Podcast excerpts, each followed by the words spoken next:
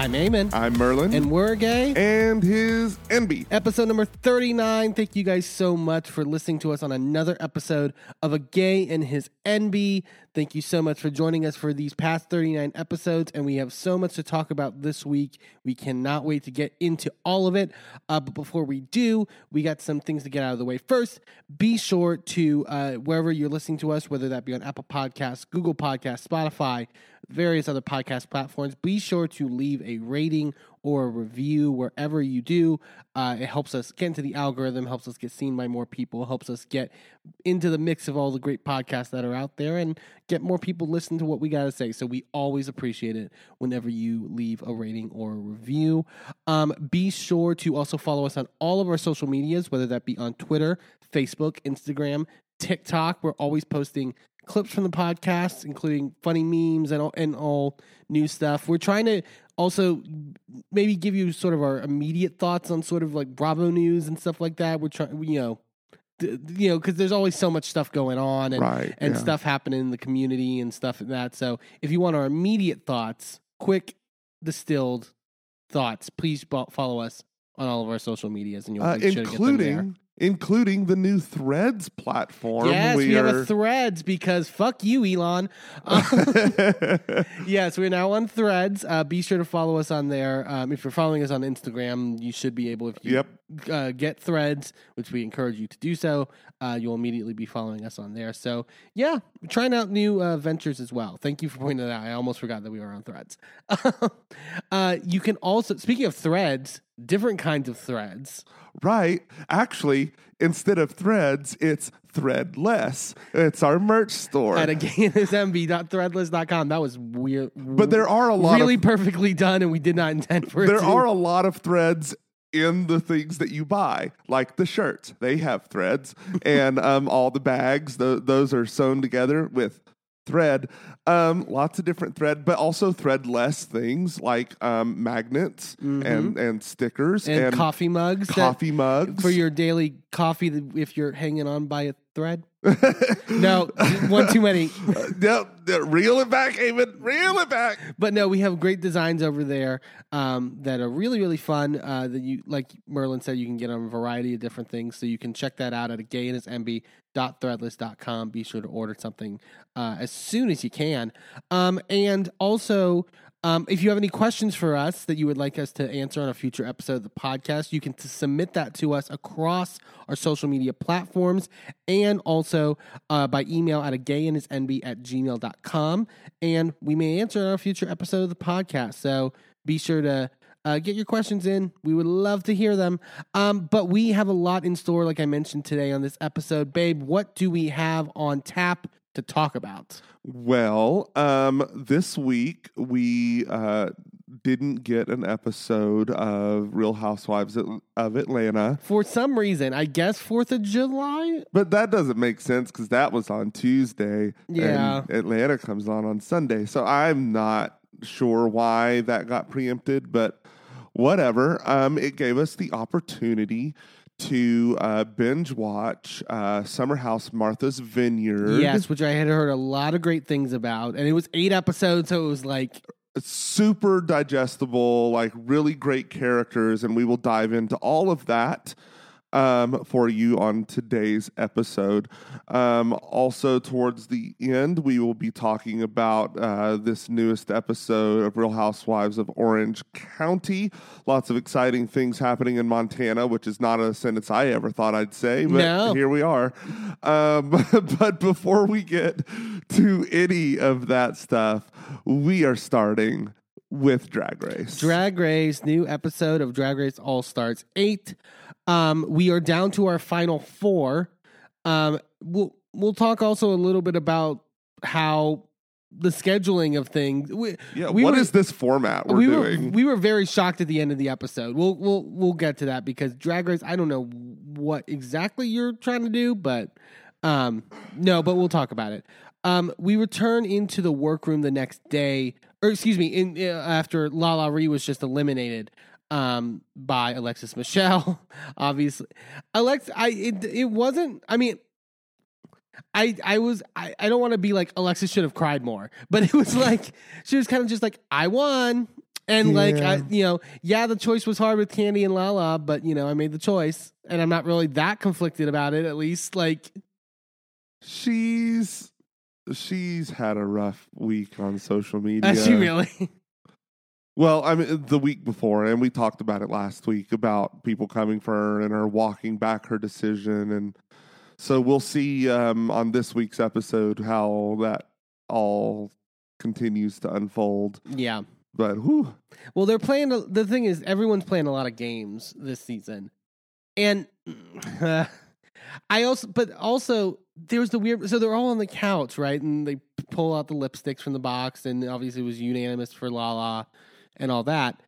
But then Alexis like just straight straight up hints to like like basically tells Kandy, you know, and I took into account what we discussed over on the couches and what and you know the what we told each other like basically outright almost without expressly saying but pretty much saying we made a deal on the couches in front of Jimbo and Jessica yeah. and I was just like what a like I I I am one of the people that has for years been open to this new this format of All Stars, which uh, if we're to believe like reports and stuff like that, they're going to be changing going forward because and go back to like the regular format. I think that's the right move, I I agree. Um, yeah, I, I'm real sick of it to be honest. but also because even like like how do you guys not know how to play this game? Like like why Yeah. would you do that? Like I like it. It's uh, I think like. Um, honestly, I think they just need to make a separate show where they put everyone in a house and just essentially do Big Brother with oh, I agree. I, I think it'd be great. Like it's yeah, but it's just like even Jimbo Jimbo like literally vocalizes like, wait, what are you guys talking about? And like they don't say anything. And it's just like I don't know. It was frustrating as hell to me. I didn't understand it whatsoever.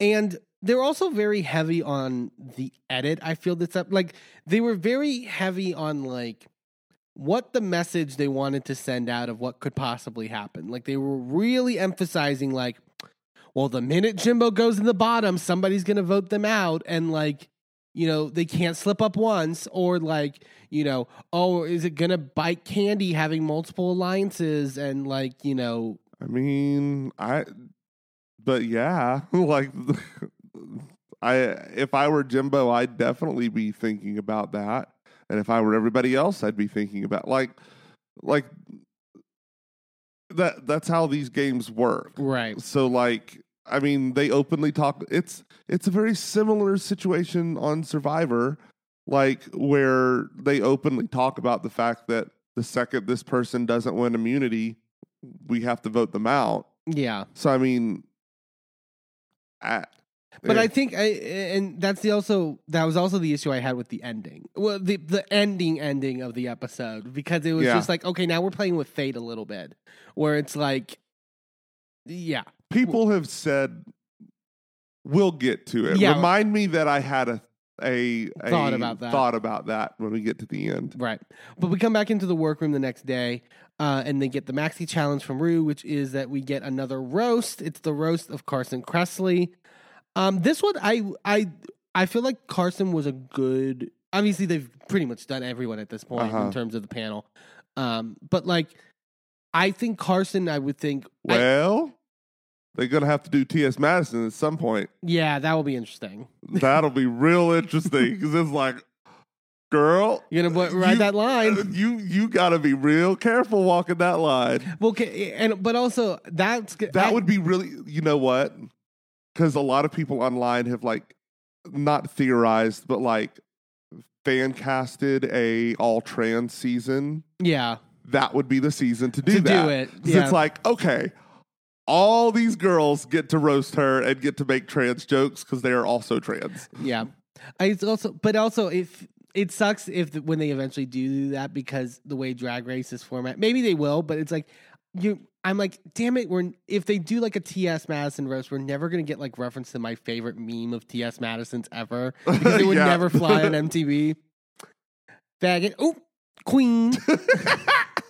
what you say? It's my favorite meme. T.S. Madison in her messy era, which is every era. Yeah.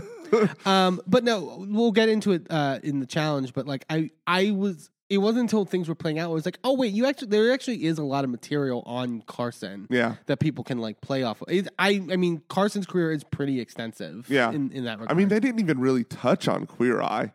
here and there, like it was more. I I mean, it was funnier to hit him. I think a lot of people. It was smart. It was funnier to hit him on the more obscure stuff he's done of like the with the whole thing of like, oh, he'll take anything. Like he'll basically do any job. Yeah. Like what was the um what was the show where it was like rap battle, but it was like about like rapping presents? Like yes, I forgot about that. like he's takes he's taken some weird jobs. So like you know, um, they're all discussing their material of what they want to do. Jessica is kind of worried about this because she's like, I find like I'm a very funny person, but like I my humor is not to hurt people. right. I don't really do like mean like you know sort of biting stuff. It's more just my personality, which I think she ended up making work for her at the end of the day. Yeah. Like I think she played off of that, and I think even in the rehearsals they were like, "You literally can just like smile and like say the meanest shit, and it's funny because Yeah. it's you saying it." Well, and the thing is, is that nobody did poorly. This is No. probably like on average the best roast we've had. Yeah, I would say so. Oh, there was no dud. There was there was no dud, um, and it was just it was just good all the way through. And it, it like this is another case of Drag Race has been going on for so long that the caliber of the challenge performance Right. um, has just risen to a completely different level. Now, will I say that the quality of the reality TV ness of it has dropped dramatically? Absolutely. You can't even kind of compare to the first five seasons Yeah, yeah, yeah. you know um in terms of cattiness and like just iconic meme worthy bullshit right I think I forgot who it was. Um, someone made a good point about like that in the one of maybe one of the things that was so helpful in the earlier seasons as well was that a lot of queens were for a better for a better lack of a better word kind of desperate in that time Mm, where it was like you're working clubs for like 20 bucks and like sort Yeah. of like scraping by. Now drag has become such a commodity and everyone has like the game planned out plan when you get on drag race of like this is my year even if I get Mhm. home even if I get sent home like fourth or like I don't get the most camera time. right doesn't matter your booking fee skyrockets Right. And so like everything gets planned out in that regard. So there is sort of a little less desperation from certain queens. yes um but i think that there is desperation more behind the scenes That we don't see. that we don't see like the fact that you kind of have to get get on the show and if you don't get on the show i mean local queens are still not getting paid correctly Sure. especially now with there being so many rue girls like the some of these clubs are screwing the girls over and um it's it's really not okay Yeah. especially for for queens of color even queens of color who have been on the show Right. are still not getting their due so you know it it's like a you got to get on the show and then once you get on the show you still have to make people give a shit about you Right. because otherwise you're still not going to get the pull because there it it is so saturated you don't necessarily get the bookings just because you've been on the show It's an interesting time with the market, I think. Yeah. And like it also makes me think maybe the method there is to then expand the pool even further in terms of like, you know, getting drag kings, getting people like different types of drag like Mhm. var- varieties to where like it doesn't like you said like oversaturate the market in that regard. Like it's a thing to think about. Yeah. Um, Jimbo, we mentioned though last week, I think when we were talking about this challenge, like, oh god, Jimbo, like unless Jimbo does like a character, it might not go well for them. But she ends up doing a character. She's like, Yeah. I'm, I'm going to do my Joan Rivers from my Snatch game on Canada. Which, it was great I mean, yeah, it's like Joan Rivers a roast. It's like the perfect like Yeah. vehicle. Like it made it made the most. It, it helped in that it didn't seem simply as a crutch. Like it made logical sense to do Joan. Alexis ends up picking the order because she won last week, right? Right. There wasn't much with this uh, that they've done in the past. Like she is like, I just want to go first. Everyone else, it's not like a you know to screw anyone or whatever. It's like I want to open, and then you got you know whatever you guys do from there. Um, we then go into the rehearsal session with Michelle and with Alex Mapa. Um, this was, I would say, better rehearsal section than I had seen in past times with Michelle. Like it was, it there were little better critiques hmm than than most. Um, they kind of critique Alexis's because it feels a little bit more like a wedding toast than an actual like um. Than a I roast. mean, but that's the vibe. yeah, that's sort of. the Alexis Michelle vibe. So There's a lot of like pomp to how like she was like delivering things, and it was like I mean, I mean, it, at the end of the day, it's kind of like a if you're booking Alexis Michelle for a roast, you should know that that's what you're getting. right. So, like, And maybe if she just like leaned into it a little bit more and made it more More campy. emphasized, like I think would have probably helped a lot. Um, I would. They kind of critique Jimbo's for jokes for being a little too like like out there, like like too like had to think about them a little bit more. And it's like yeah, that, I didn't like. I think I get their point. It ended up working better, but it was like they were like, "That's not really Joan's humor," and I'm like, "It kind of is." Like the joke that she made about Jimbo was like, "Jessica Wild is such a slut. You got to fuck her with her legs crossed." I'm like, that is a joke Joan would make. I feel like, and like, I still. don't- oh, okay, got it. because her because yeah, her uh, uh-huh. female genitalia is not tight. Uh-huh. Therefore, again, maybe it is too much of a leap. I don't know. I thought it was funny immediately. Like to me, I don't like. I know it's funny because of the delivery and the way you like Uh-huh. sort of like sell it more than like, okay, what does that mean? You know. Uh huh. Yeah. Um, they are getting ready the next day in their makeup, and then Katya arrives of all places. They were they were like, so you just want to come in and do a a bit Well, I mean, she's in the basement. You might as well. I know, right? This was it was so in, so basically Katya's like, so I'm just gonna like have these like f- you know flashes of me just asking the most random questions to these people and like the most per- like, did you fight anyone yet? like, who do you think has the biggest penis here? Well, yeah, like, um, it was. It was interesting also to see. I we also watched. We've watched like a lot of uh recently, and like we- we're a big like Bald and the Beautiful listeners uh recently mhm. it's so interesting to see Katya on Drag Race. It feels like we haven't seen her on Drag Race in so much, so long. And it was like, okay, so this is like Katya turned down to five, which is still crazy, Uh huh. but it's still like Drag Race crazy. Like there, like if you listen to like the podcast and stuff, it's in like it wasn't as insane as Katya typically is. Oh yeah. Well, and it it's also like bringing me back to you remember the weird series that she did, like recounting Oh, her time on the show. behind like that green screen and with the yeah, it was real, and it was just like this is the ramblings of my drunk addled mind. Yeah. and it's like. Holy shit. Like, what is going on in this woman's brain? To compare that to who she is now on, you know, uh, and on Queens Like to Watch and oh yeah, Bald and the Beautiful, all the different places where we can get her and and Trixie together, um, is just night and day. And then to put her back in the workroom is shocking. Right. And she tells her famous joke of uh, what did the gay necrophiliac say about his ex lover? That rotten asshole split on me again. Jeez. That was good. See, it was uh, like dirty enough, but it's like, you know. Yeah. And then Katya tells him, ladies, remember, drag is all about being fierce, having fun, and if you fail, you're a loser. and I really loved also when she was leaving and she hugs Kandy and goes, You'll be dragged online for the rest of your life if you do anything wrong. Bye. that was really funny. Um, let's go to the main stage and go into some of these sets. Um, uh, we start, as I mentioned, with Alexis. I th- like you said, I thought the really solid, good opener. Like it was like it wasn't like the funniest, but like it was a solid opener to like Yeah. set the mood on things. And yeah, I completely agree.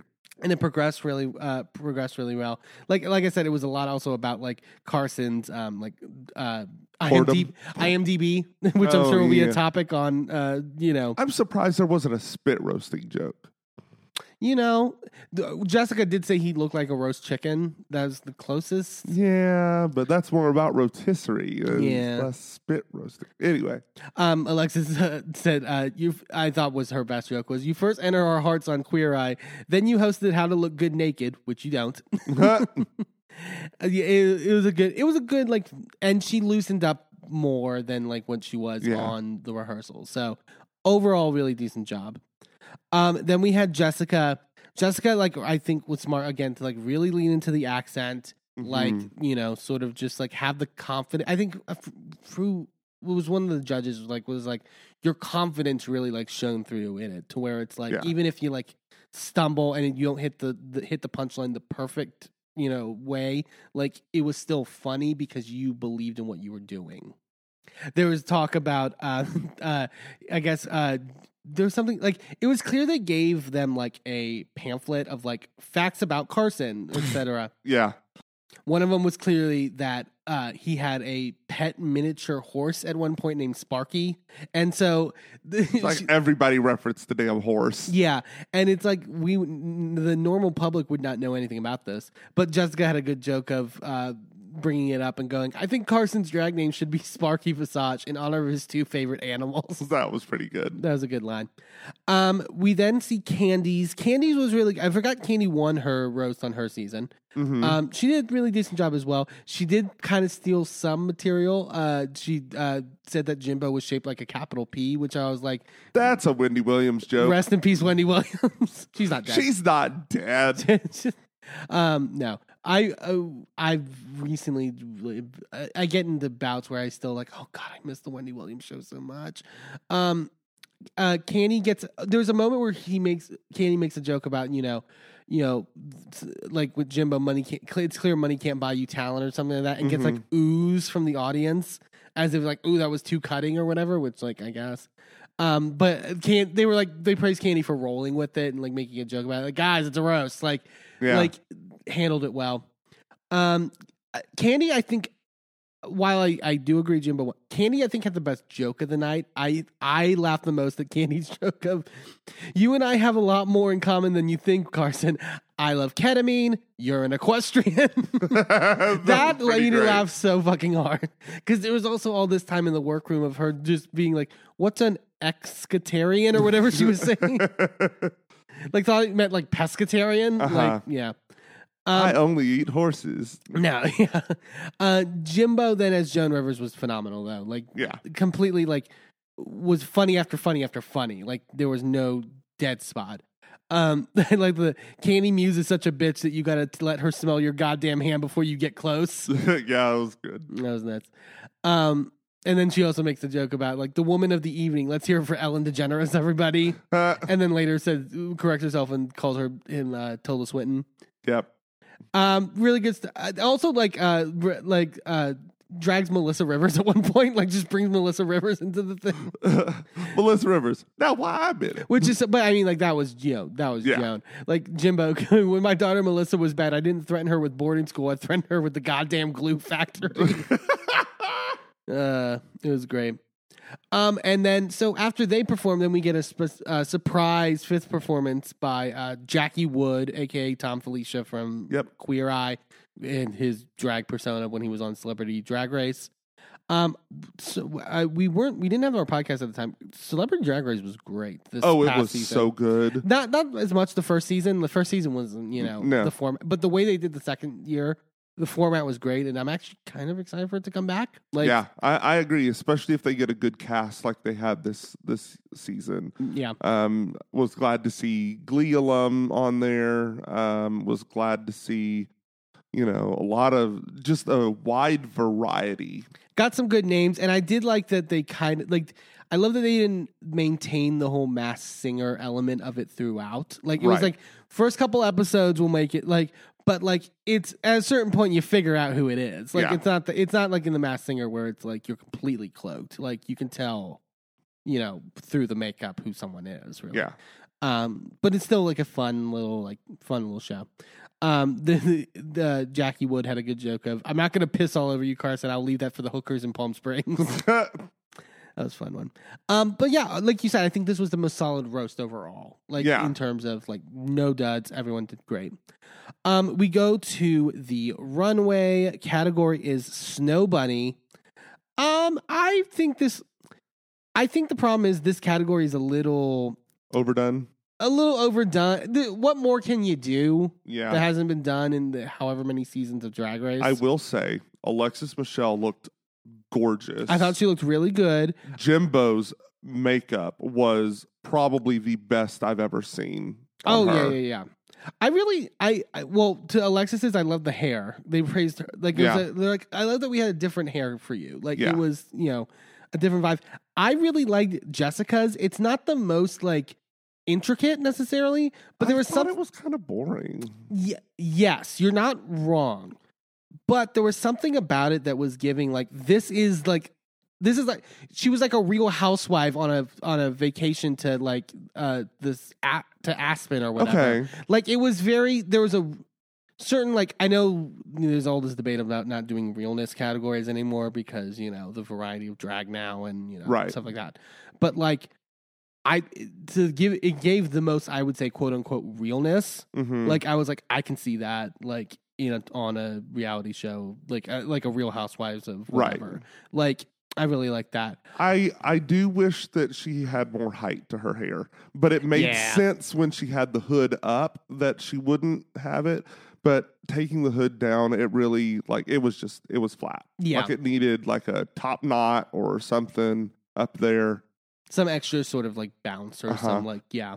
Um, and on the opposite end of the spectrum was um, Kandy You did not like Kandy's at all. I hated Kandy. She was like, I do uh, like I appreciate the sort of like thought of like I'm gonna take snow but make it slut. Like I'm gonna I'm gonna wear no clothing. I I'm going to echo what uh, Bob the drag queen said on sibling rivalry rivalry Why will we? rivalry marriage no um, rivalry uh, this week, which was I hate a thong over stockings. Yeah, and they weren't a thong that great. goes in the ass, Mm-hmm. not sitting on top of the cheeks. That's not how that works. That's the pro. Like I think like if you're gonna pad like that, you can't really get that sort of full effect. And when you turn, it's never gonna be like right. what you hope for. Yeah. Yeah, I agree with that. Um, I kind of like the hair. I would say that's the one thing I kind of really like about it. um, Yeah, I thought I thought that the um, boots unfortunately made her legs look stumpy. Yeah, It was not a good like for someone whose whole brand this season has been showing off her legs. This did not do it. No, I agree. This was a disservice to that. and she has a good like the shape is pretty good, but it's just like like you said, the foot the the boot doesn't do any justice to it, and there, it's yeah, yeah, not my favorite. Um, do we want to go through some of the um fame game looks and sort of get our thoughts of I them? thought um, while I hated how it looked, mm-hmm. I thought Darienne's idea and concept was funny. Sure. It's all yes, but I've also kind of seen it. Like, Sure. oh, let me go, you know, s- silver platinum card instead of like cold, you know, cat, sort of that vibe. Like, Yeah. you know, I thought this was the most expensive Jaymes Mansfield has ever fucking looked on that runway. Fucking phenomenal. Like, it was like if Jaymes, wa- I this was one of the cases. Like, I wished this category would have been when Jaymes was still on the main Yes. show because like she needed to get praise for this. Yeah. It was su- it was the biggest glow up from like her original season. I by far. Agree. Kahanna looked great. Yeah, Lala ne- looked great. N- Never looked back. I like the hair on Lala. I like the, the Yes. little sort of like mm-hmm. curly blonde. And I like her in a blonde. Yeah. I like that on her. It's a good contrast. Monica's I thought was good. I thought it was a little stepped up for Monica where like she tends to go a little bit more quote unquote basic feminine. Mhm. Like I thought there was enough elements to it that sort of like elevated it. I uh, thought Naysha's was fine. Yeah. Did I you see everyone's making fun of her um, the voiceover for when she walks the runway? Have you seen that on like Twitter and? No. It's I can't even remember exactly what she's like. I'm dripping in. uh, it's like like it's like three sentences of like five words each, and it's just like it was so like, yes, girl, give us nothing. like just uh, Kasha, the yellow snow thing. mm, I yes, go with the. co- I mean, like Yeah. uh, especially when everyone's gonna go either white or like pastelly blue. hmm Like is it's a good contrast. I like the hair. Um, And she does look better in warm colors. yeah, not the best boot either. No, especially because it's silver when her whole look is yellow and gold. Yeah, well, and silver with like elements of like almost maroonish in it. Yeah, it's like a it's it's like a iridescent type thing. Right. so it's like catching some of the set lighting and all of that. yeah, not my favorite. I will say I think I thought Jaymes far and away ran away with this in terms of the, at least the fame game looks. Oh, completely. Um, we go back to the main stage though, and Jimbo is the winner of the challenge, um, rightfully so. Fully agree. Yeah. Um, and we, this is now the case of like, and and I, I should have even thought when they the way she phrased it was like, we're now at the point in the competition where if you're not in the top, you're in the bottom essentially. So everyone everyone who's not Jimbo is now up for elimination essentially. Mhm. Kandy, Jessica, and Alexis. Um, so the, and I thought I was like, okay, so this will be interesting. I don't really know where anyone's going with this.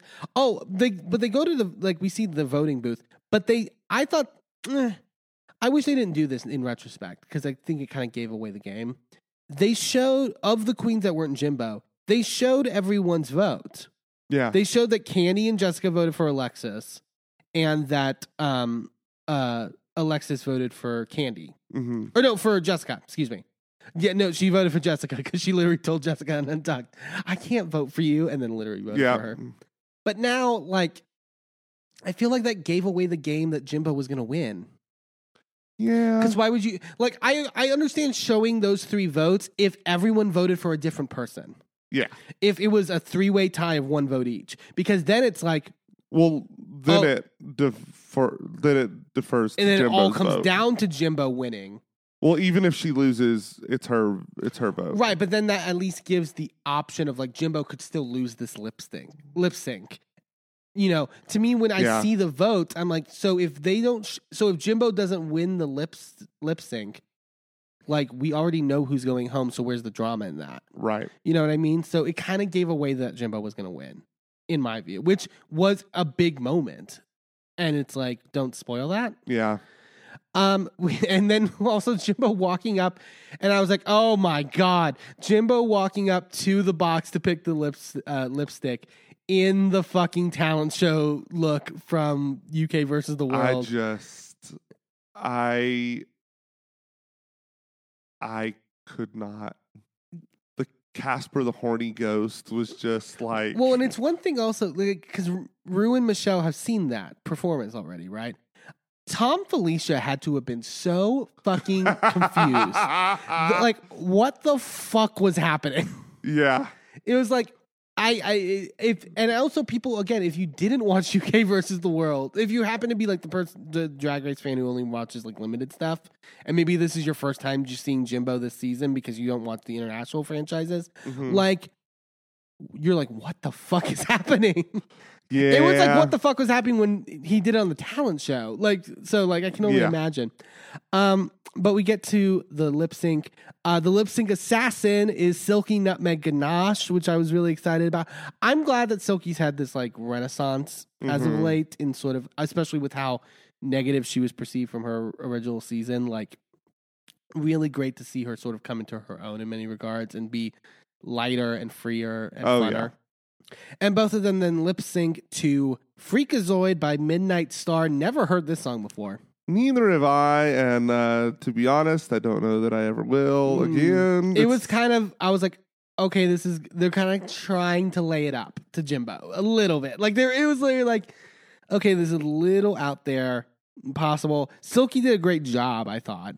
Like yeah, but you're not competing with Jimbo in that costume. Marshmallow Man, pregnant, throwing baloney at people.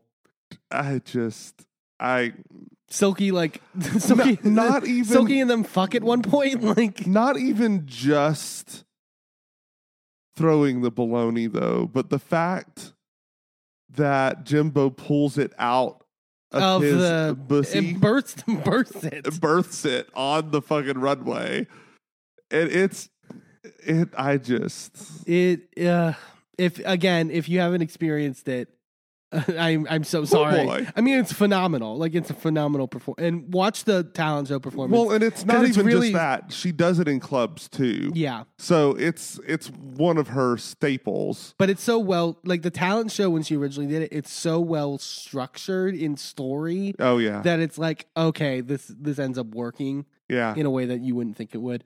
Um, but Jimbo ends up winning. So surprised. This is Jimbo's first ever lip sync win. Like you know, big deal, obviously, um, for him. I keep saying I don't know why I keep calling Jimbo him. Do you know? I don't know what There's something about Jimbo that like are. gives him to me. like it's What are is it like him like uh from Powerpuff Girls? There, okay, maybe that's what it is. Yeah, I was like, Jimbo's like signature is giant tits. I don't know why I keep defaulting to. it. I don't know. I don't know. Um, but then Jimbo reveals their lip stink. Lipstick. My God, I can never get it, and that was even worse.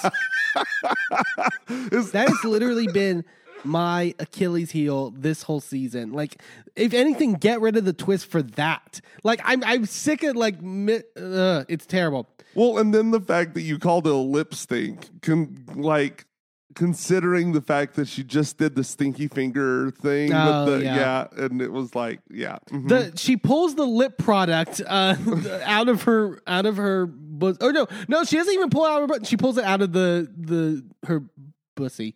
I hate that word. I'm sorry. And reveals that Alexis has been eliminated.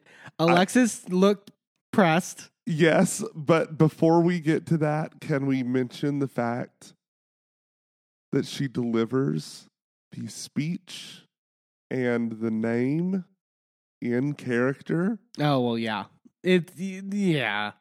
Uh, Alexis! And it's just like, oh my God, what fever dream is this? It's too much. It's way too much. I mean, I love it, but yeah. Um, Alexis ends up going home. Um, and we're like, oh, and I'm like, we got our final three. This is a good final three, etc. And then we get the preview for next week, and they're doing a makeover challenge, and someone's going home, and I'm like, what is happening? Somebody theorized that they're trying to make it to where it's a clear layup for for Jimbo because they don't believe she can win a lip sync. But like, I, it's like we've never done a top like even like even when it gets narrowed down to a top two in like early seasons of Drag Race, it starts the episode with a top three. Yeah. Like we've never had like to me it seems weird having an episode of just the top two. Yeah. Like I don't know how like I feel like that's gonna be boring as shit. Sorry, like no Yeah. offense. No, Like, I mean you're right. I also don't know about like uh, is it because of the fame game stuff, but also the fame game voting opens on July 14th, I want to say it is. Yes. And that's that would be the f- finale episode. so um I actually saw an episode listing Okay. So this will answer my question that then. that kind of explains and I'm looking it up now. Because it's like are they just not going to reveal the fame game winner on the show? Like I I also and it's also the thing of like well this is Paramount Plus, so it's like you can do whatever the fuck you want, I guess, but like so I think what's happening and and this is what I have seen mhm. is that we've got the makeover challenge next episode, uh, which is episode 10. Right. Um, then episode 11, which is on the 14th, is the Fame Game Showcase. Okay. I don't know exactly what all, I think it's just all runways getting repeated, basically. So it's like we're taking a week off essentially to just Yes. like rerun the fame game. Yes. And- Okay. And, then the final episode will be on July 21st, Okay. and that's when we crown the winner. That's and so that's also weird. when we crown the winner of the Fame game. Also, are they gonna? Eh, I mean, we know with Drag Race they film every winner, like every possible winner. Are we gonna have to film what, like ten possible endings to the Fame games? I guess. Apparently, like that seems like a lot. Like, Yeah. yeah, I, it, uh, we'll see how it plays out though. This seems, a- I mean, it's running a little convoluted for me, but you know, Yeah. Well, but they probably want to like showcase, okay, this is this person's entries into the Fame game. sure. This is this person's entries. Instead of doing like week to week, Mm-hmm. they just go, this is the whole package for this person. This is the whole package for this person. That's probably what it will be. Yeah. yeah. Uh, yeah. Um, I think they, I think them going back to the old format, if that's true, is kind of the way to go. Um, I agree. but that was All Stars eight for this week. Uh, we'll be interested to see how things turn out going forward. Uh, we're gonna take a quick commercial break, and then when we come back, we are talking uh, season one, the inaugural season of Summer House Martha's Vineyard. Don't go anywhere.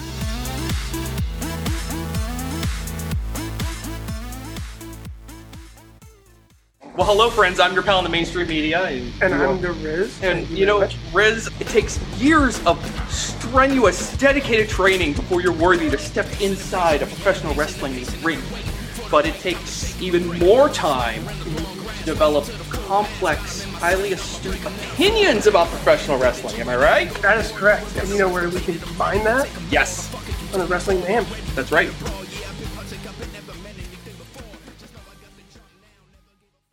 I'm Eamon, I'm Merlin. and if you're anything like us, you live your life out loud. And when it comes to issues of discrimination, inequity, and outright bigotry, we use every platform we have to speak out against systems of oppression that perpetrate violence against marginalized groups. That's why we are so proud to wear designs from the Survivors Know merch store. Their team has created designs that feature unapologetic, empowering, and survivor centered messaging that range from mild Like, accountability is love, and toxicity is not on the menu. to a little more spicy. Like one of my favorites, Fuck Your Laws, Fuck Your System, Transformative Justice Now, which has a cute little happy flower on it. Each design is available on a variety of items from t shirts and hoodies to bags, blankets, magnets, and even stickers. And as more items become available, the options will continue to grow. 100% of the proceeds go back into supporting the amazing work done at Survivors Know to support survivors, workers, and survivor advocates by organizing, challenging the status quo, and creating alternatives to the systems that fail us. Support Survivors Know by shopping today at survivorsknow.threadless.com. That's survivorsknow.threadless.com. Sidekick Media Services. We are your sidekick in business for social media, video production, and more. Find out more at sidekickmediaservices.com.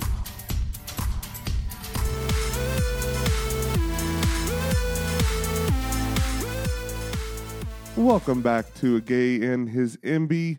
Let's head up north to the vacation destination that is dripping in black excellence and Milo's dog hair, Martha's Vineyard. Summer House Martha's Vineyard. Um, our first we ne- we so we we don't watch the original Summer House.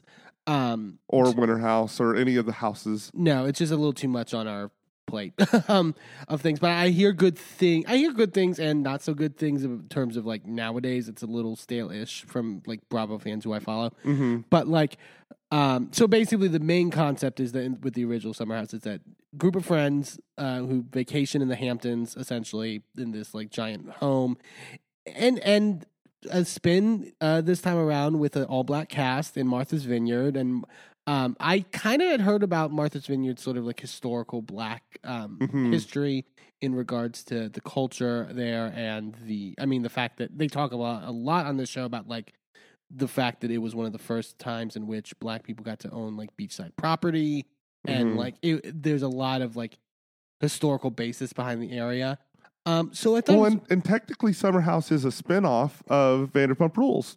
is it Yeah, because remember, there's that episode. Oh, there, sure. It got soft launched from that episode of Vanderpump Rules. there's like a crossover episode where it like Mhm. fades we when we were doing our binge on vanderpump rules like i like dozed off for a second i was like what is this show What and it is was this? and we were like halfway into a summer house episode um but like yeah, it's like I thought this was a good way in which to sort of twist it, I guess, in that Mhm. regard, and sort of do something a little bit different.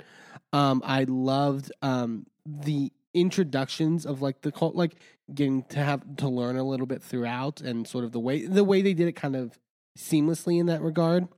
Um, I I don't know how close it is to like the traditional summer house ver- in terms of what Martha's like Vineyard format and all of that. yeah, I hear there's like a couple key differences and stuff like that, but like I really enjoyed this uh watch of Martha's Vineyard because like it gave me I used to be a big um real world fan. Like I I, I Mhm, and it gave me similar vibes to that in the sense of like you see sort of this continual narrative like form form between these group sort of putting this pressure cooker of this house and Right. sort of like everything that comes from that. Well, and to me, it was giving me like um, Ultimate Girls Trip vibes. A little bit too. yeah. In that, you know, it's a you know vacation with a bunch of people that all know each other, or you know, at least vaguely know of each other, um, and they're sharing this house together, and you know, insanity ensues. Yeah, what I from what I was hearing from people, like the difference in like in like regular summer house is that at least what used to be the case was that you would see them sort of in their regular lives too, like a housewives like show essentially, and then on the weekends they would go to the summer house. This is just fifteen days of them in this house.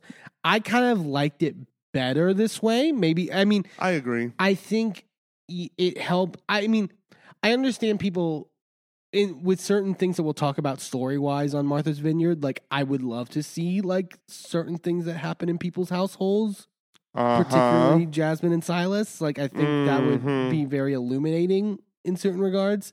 But I think like it was nice to see sort of like. It, it, it made it one I think an easier watch.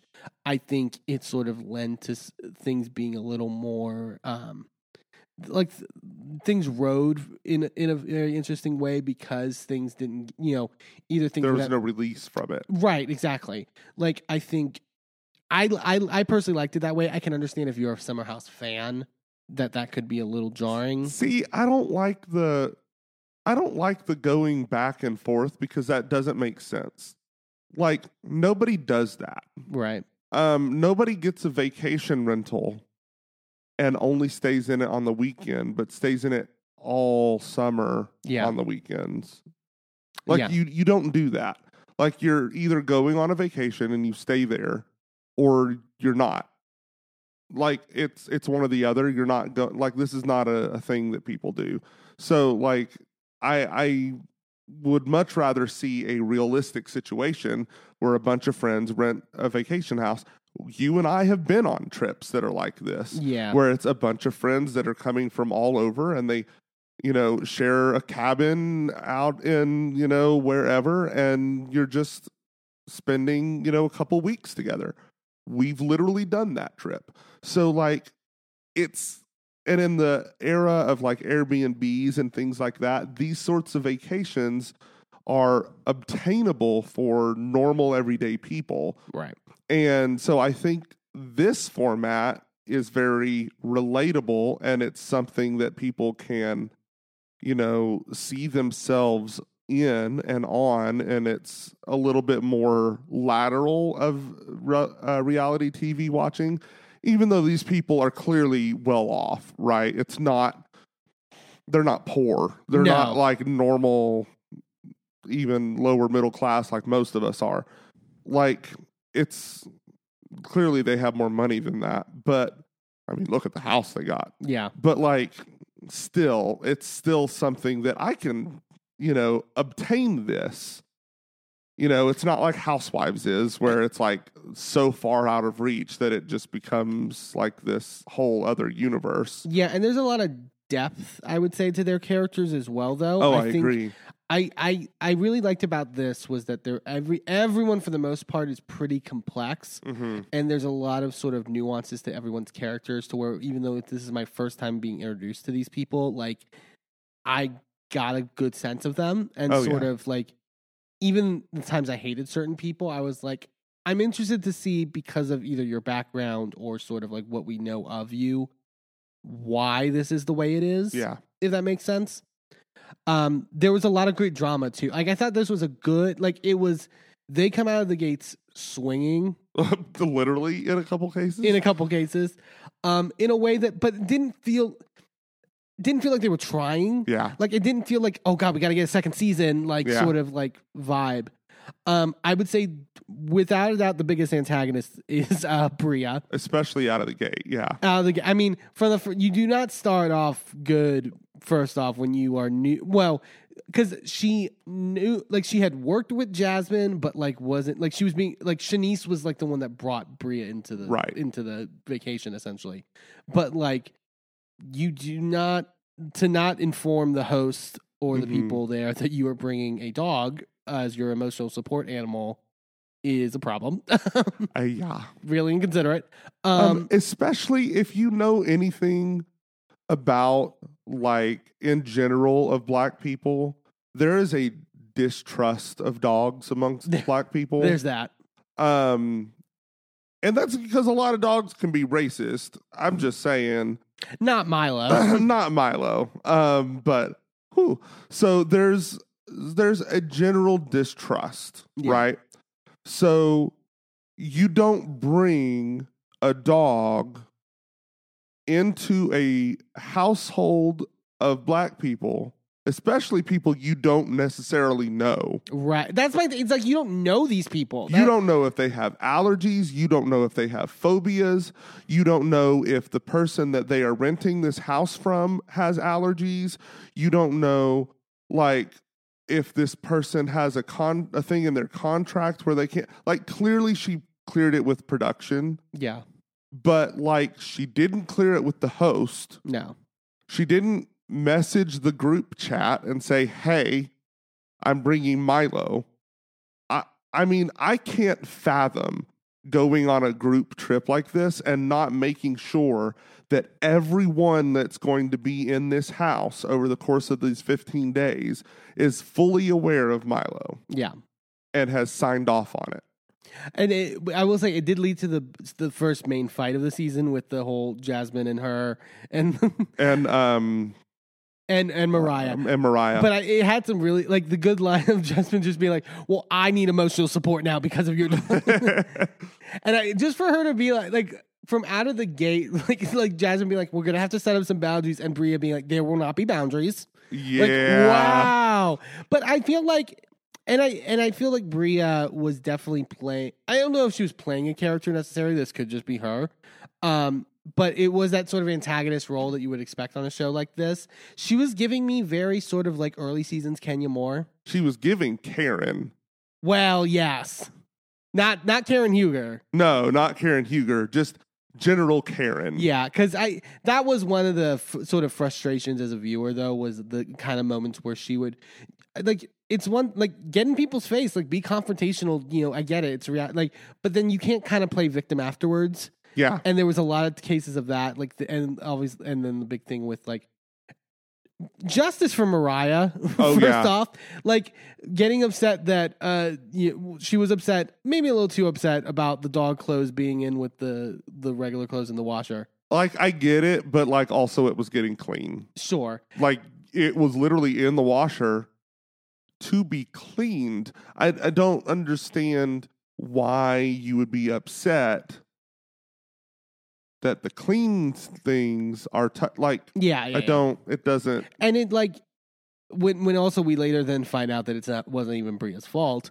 Um, oh so it's like oh this just like escalated for no reason like and, and, beer. and it was fine that it escalated but honestly like the fact that it got put made into this idea of like oh she shoved her and stuff like that when she didn't really like She she, gave her the stuff back. She just happened to do it in a forceful manner. it was forceful but not a sh- I it I- wasn't a shove. It yeah, and like the fact that it's led to this whole like you know, okay, so we now like we're on fucking Survivor, like like we need to have a, tr- a tribal council vote if Mariah can stay in. It's Jesus like Christ. it's like my god, like well, and the, the meeting wasn't even about that. The meeting was about Phil. well, oh yeah, Phil. That's the whole episode where Phil shows up is one of my favorite Holy episodes. shit. 'Cause It's he is one crazy. Of the, it's one of the best episodes, well, two episodes of reality television. like not only so not only have you brought your dog without telling anybody, and you're the guest, right? You're you're somebody else's guest here on this trip. Right. Also, can we talk about how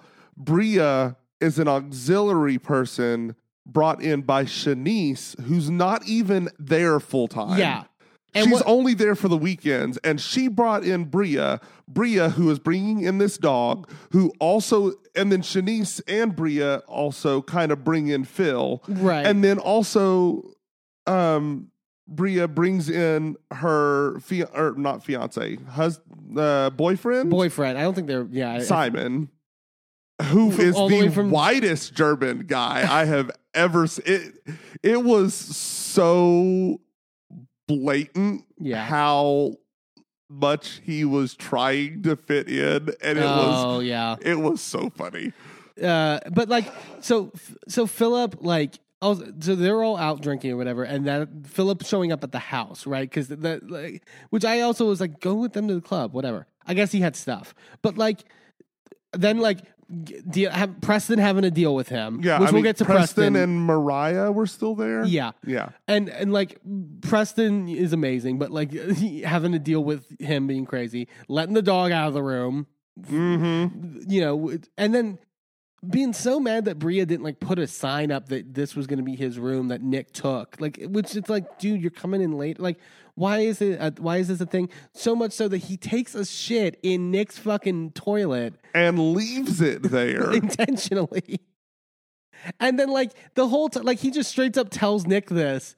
And just being like, and like won't even go up to flush it, like being like, no, I'm not doing. Like I'm, it was crazy talk. And then when he like gets tries to vent to them about like not having the room or whatever, and then makes the analogy about like slavery and ab- or basically about like June. Like if you were like if, if it was before Juneteenth and you didn't know, you know. uh uh, slavery was illegal, and I was over here and still slaving my slaves, is the way he puts it. yeah. And it's like, It what was, the fuck? It was wild. And I, I was just jaw on the floor. This dude, I just, I don't and like get a, it. and like Amir almost and Amir we'll get to Amir later like It's I- like five foot six. Five foot- Dude's uh, short. and but like really like I've been like enjoying Amir throughout like sort of like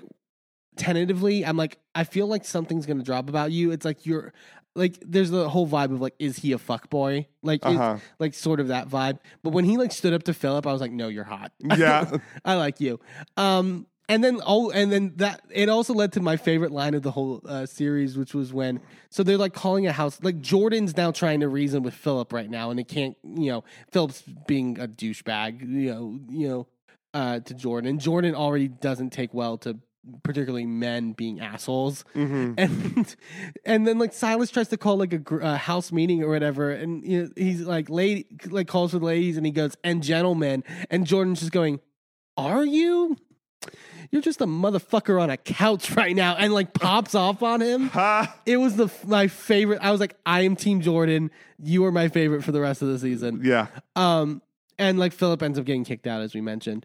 Um, we also so this, and also you mentioned Simon, Bria's boyfriend, but and then there's that whole fight too about like whether Simon can stay the rest of the trip, and like, oh, only oh, no, only for like three days, even though, um. Jasmine and Silas like already agreed to like Yeah. have him stay the rest of the trip at the bar because he's flying in from Germany, and then like Bria then makes it a thing about I feel like you're racist against white people. this whole thing, like this put Bria over the edge for me from Mhm. like a fun pain in the ass to like girl. Like this is now the second person, Philip being the first, the second person to literally start with some like anti-black bullshit. Yeah, but like, well, because because they flash back to like she took offense to like him making that comment about like I prefer if black women marry black men. We'll get to Silas. Silas is a lot. Like, Silas is an entire like you could do an entire fucking like um like dissertation on that man and how fucked his views are. Yeah. So, and I, I don't think what he said was correct by any means.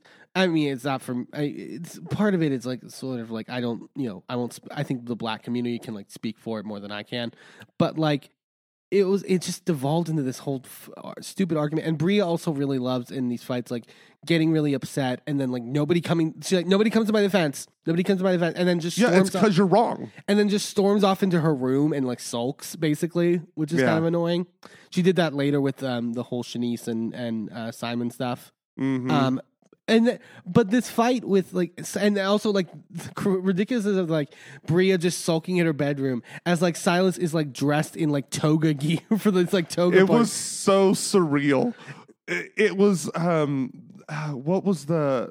There was a thing on Housewives recently where, um, not like toga stuff, but it was like where they were having like a serious argument in like ridiculous Mm. clothing.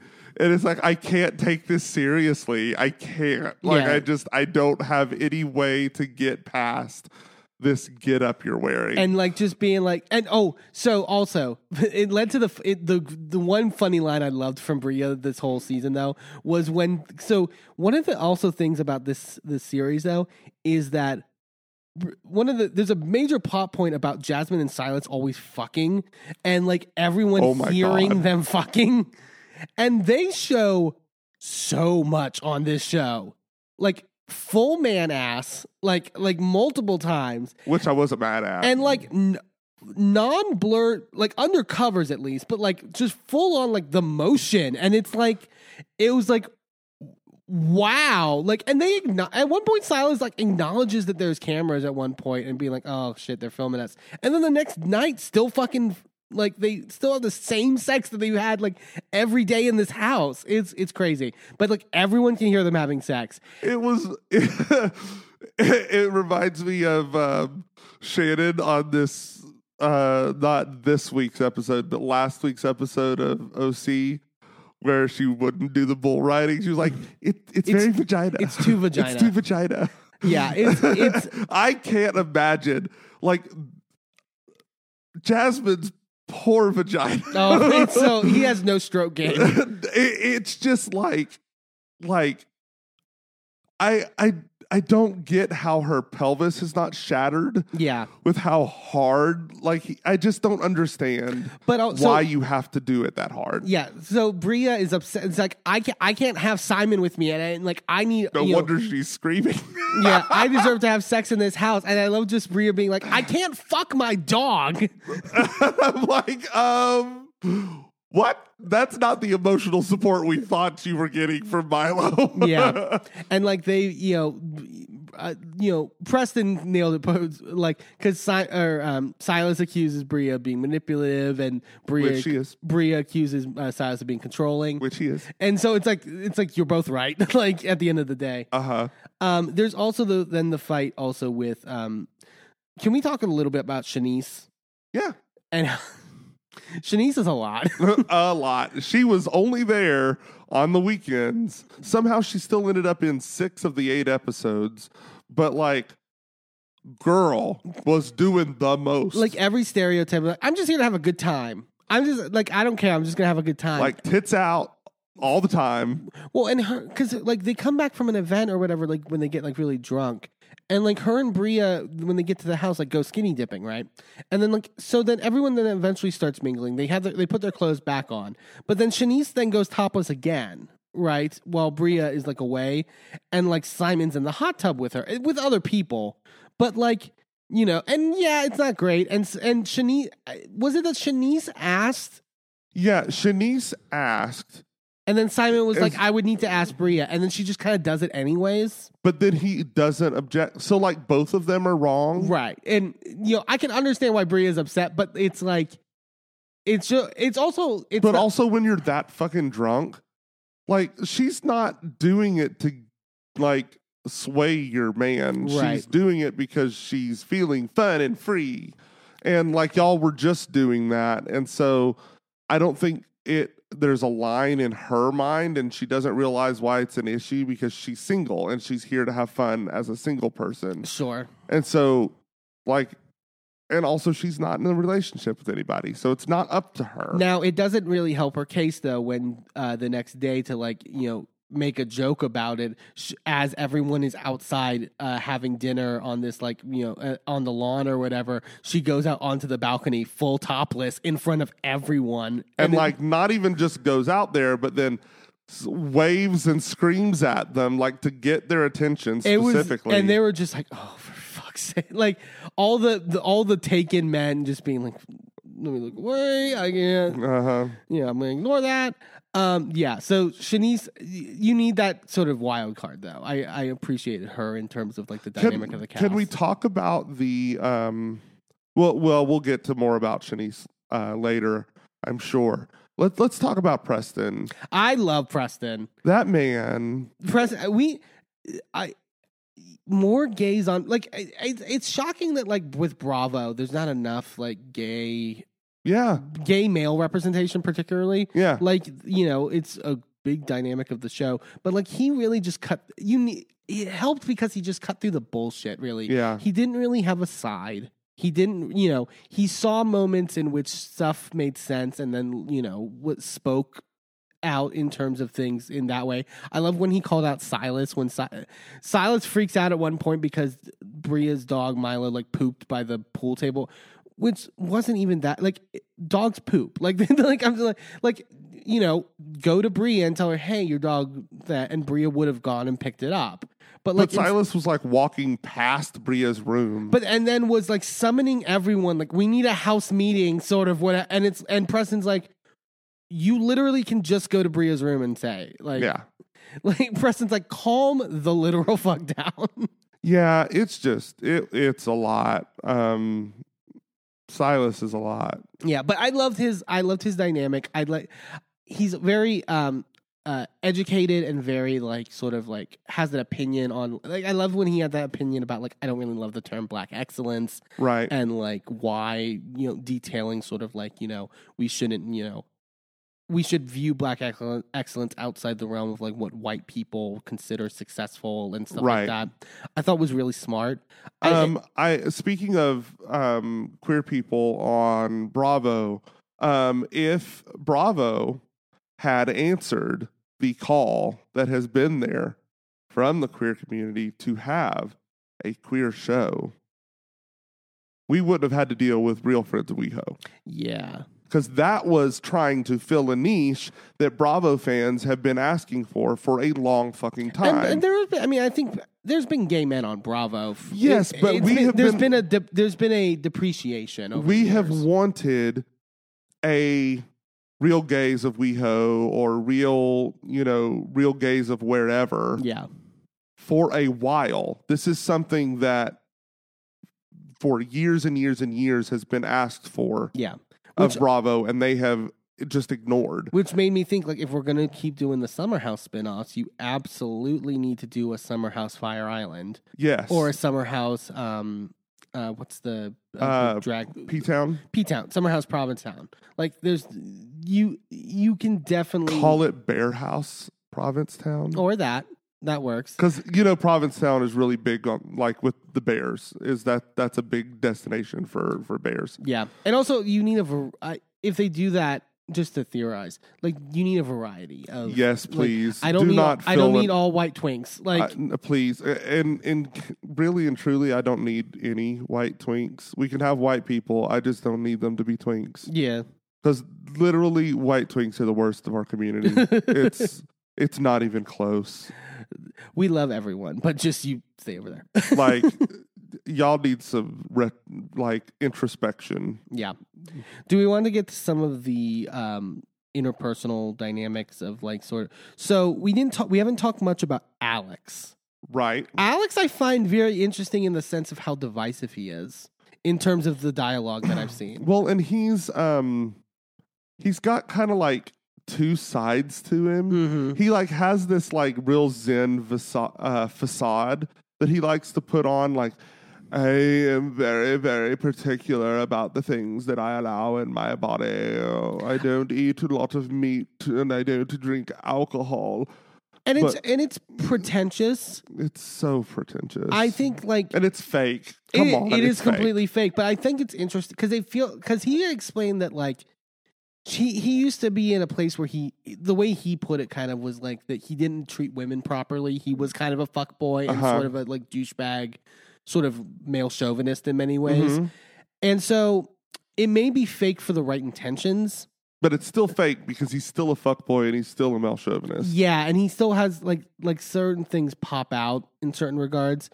Um, there's a lot that happens with him and Jordan, like towards the tail end, which I think he handles well. Like I think he like I could I can view I can honestly see them being blind spots that he didn't realize necessarily. Yeah, but you, but I can't take that and uh, say that that chalk that up to blind spots, and then when he just had that whole thing with Shanice. Right. So the Shanice thing is because also Shanice coming into the house, like she had apparently it was this big thing that was all over like the Breakfast Club and other places that like she was dating some actor who was on Insecure, and there was all this like like he had like put her on blast on his social media about like her like stalking him and that basically like To she, be clear, he's got a less impressive IMDb than Heather Dubrow. there's that yeah Like he's was on four episodes of Insecure and like one episode here and there of a couple other things, and that's it. Bro is like not right. famous, Well, and- and- like hardly at all. But Shanice is like, some of it is true, but it's not all true. Like she's like, yeah, there's some truth to it. I didn't like like Jasmine in her confessional being like, yeah, if you call, if you never answer the phone, you are going to get 19 missed calls. No, you're not, because usually you maybe get three and then you take the hint. yeah, So Yeah. that's that's not you know. I think there's some obviously there's some truth to the Shanice stuff, but I do think I agree with Jordan and that that Alex's approach is wrong with it. He gets this Mm-hmm. story again, and so he sort of has this perception of Shanice, but he never brings it to her. He kind of Right. like talks around her, and so and he has like he like gets into an issue with her because like he feels like she doesn't respect his personal space yeah. like he was like they were they went to dinner and he was she was like grabbing his hand in like arguments and stuff like that which i do agree if you don't know a person like that's kind of not the best thing to do Sure, but he was like talking with his hands, and it was kind of like in front of her face. sort of And that's what she was doing. She was like, Can you stop putting your hand in front of my face, sort of thing? Because she was talking, pat, like the conversation she was having was past him to somebody else. And he was like waving his hand in front of her face where she couldn't see the person she was talking Yeah. to. And that context was never given in the flashbacks or anything like that. But it's clear if you're looking at what's happening, that's why she grabs his hand. but also it's an excuse for like like on his end it's an Right. excuse for his larger issue of this whole article and stuff like that right. and like jordan does call him out like towards the end about like sort of like talking around and jordan gets real offended of sort of like in her own dynamic on the show of like whispering and sort of like the you know it's particularly with women like like you know sort of casting aspersions on women like behind their backs and stuff like that um so i think i would love to see him on another season I- with with a lot of these casts. Uh, even Yeah. even with brie i would be interested to see like more backstory of like why she is the way she is. Like like when she was on the phone with her mother and her mother was basically like yeah i think you're embarrassing simon. Like calling her out. I'm like this is a dynamic i need to see more i need more information on.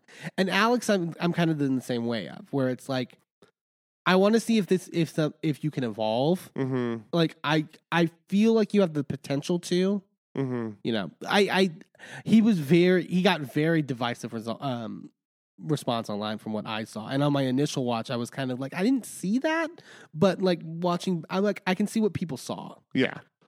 um can we talk a little bit about nick too? Jesus christ so nick comes in as is like this like you know sort of like uh, for the like he like he, um like kind of Carlton on Fresh Prince of Bel Air, sort of that kind of vibe, like sort of like very, very straight-laced, preppy, like- very, yeah. He's like very into his clothing. He brought an outfit for every day, or like two different outfits for every day. You know, all about you know looking clean and and and all that stuff. And then we find out he's literally been been DMing every single woman before they came into the house. Was like calling Shanice his wife, like like Like openly. like not and not just in DMs, but like literally to Jasmine in com- and like he tries to deny it, but Jasmine's like, no, he said it like multiple times. Like And then we find out that Home Dude has had a girlfriend for the last year and a half. I agree. I forgot who said it, but like he definitely saw that nowhere he, he wasn't going anywhere. Like Jordan put him on like ba- Jordan like basically blocked his messages essentially. Like he wasn't making any leeway. So then he revealed to them, "So I have this girlfriend." If any of them bit, he was never going to say anything, Oh yeah, no, I agree. and that is really fucked up. Yeah, Yeah, uh, bad, bad move. And like Br- the one good moment of Bria, like I would say too, was like when the final episode where she's like, because his girlfriend, sh- like Alex brings his girlfriend. She's flying in from like Africa, doing like some uh, work over there.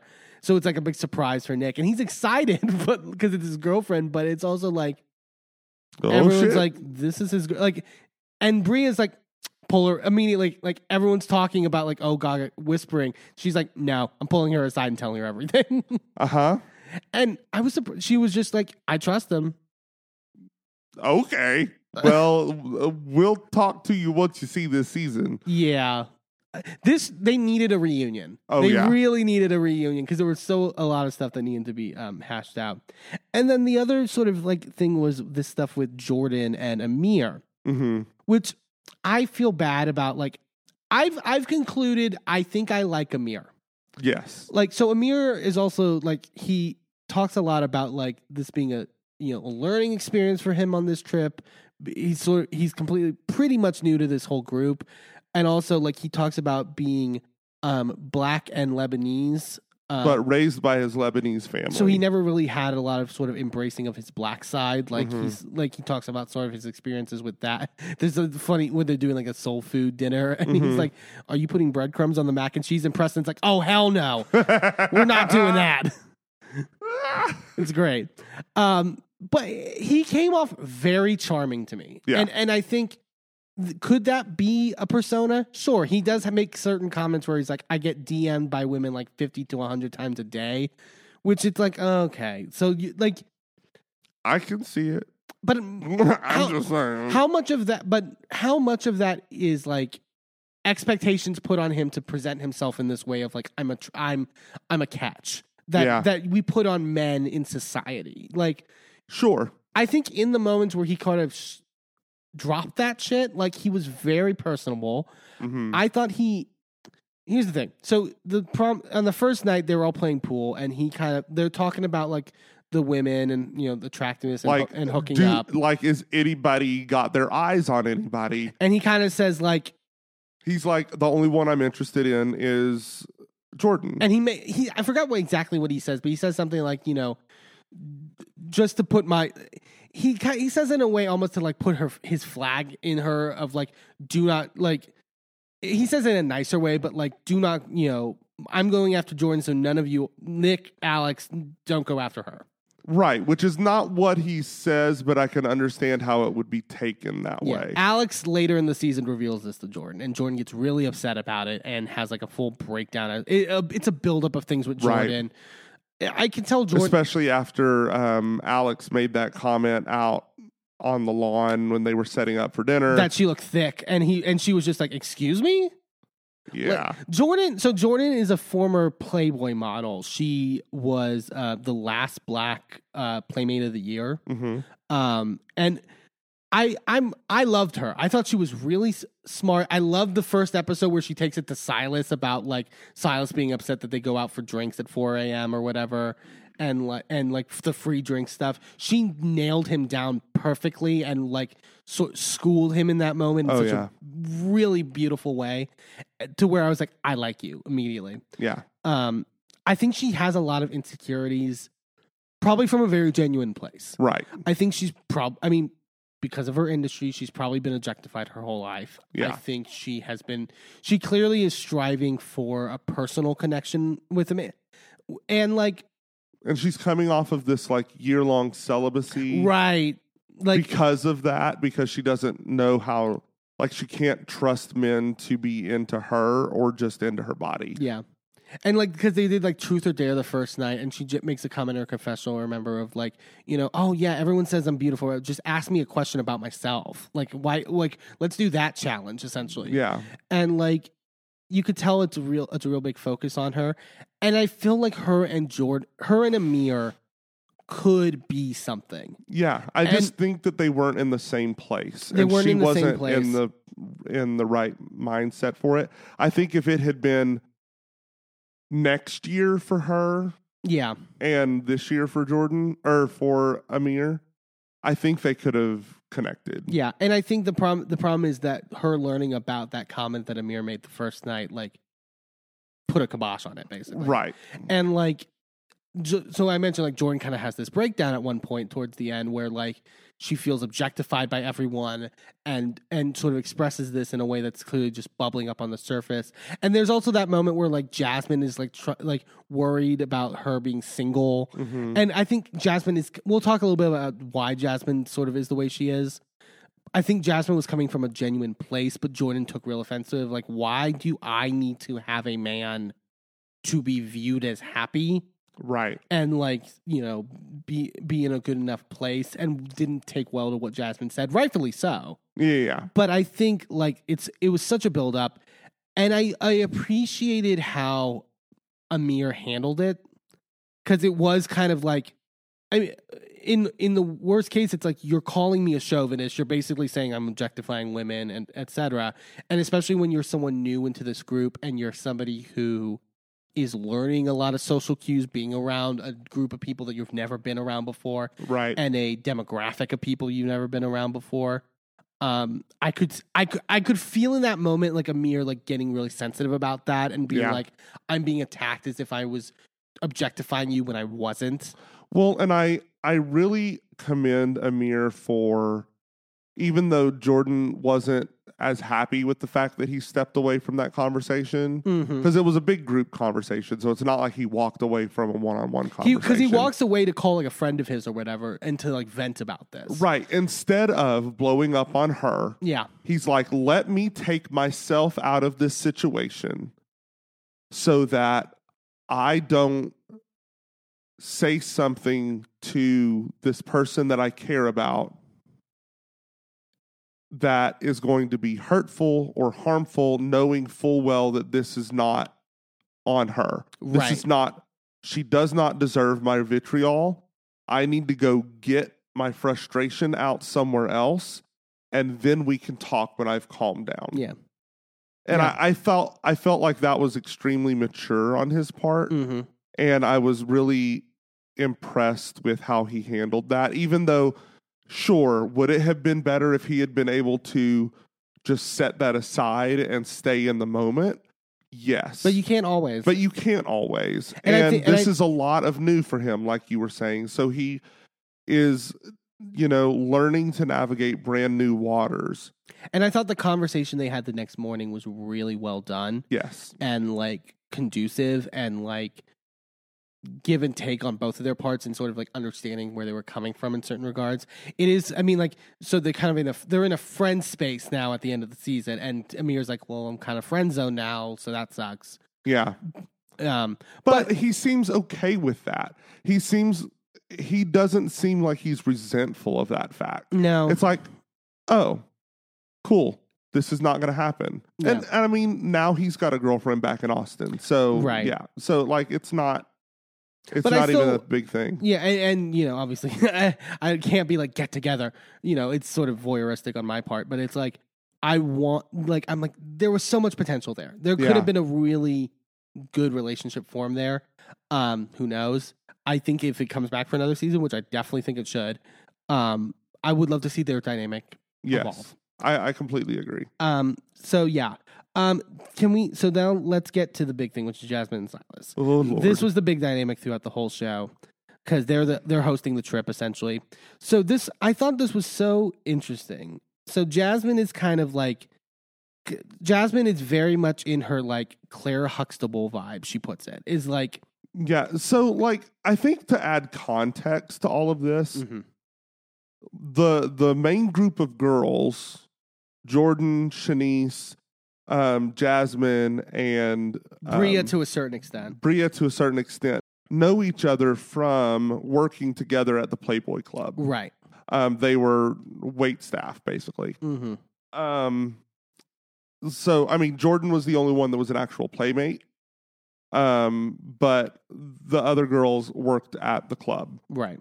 and so that's how they know each other. Um, so there's like this whole like being a bartender, waiter, or waitress sort of vibe, like Your service industry. nights, your you late know, night going out after work, you know, partying, getting drunk, all of that sort of stuff vibe that these girls know Jasmine from. right? Then to have her flip the script completely and go from doing that to then like I know she's like writing a TV show with Mariah Yeah, about the like two years I think it was that they were living out of her car. because she was essentially homeless in New York. Like, yeah, So then for for that to all swap into doesn't have a job and is a wife, full time wife. And the and so also not just that, but so they've been her and Silas have been married for about three months up into this point. So they're pretty still newlywed, right? And basically they got together over COVID. And so because of that, and so uh, also for a little background on Silas. So Silas is um he's a he does other stuff, but he also does like military like stuff. He- right. He's in the Army Reserves. Army. Reserves.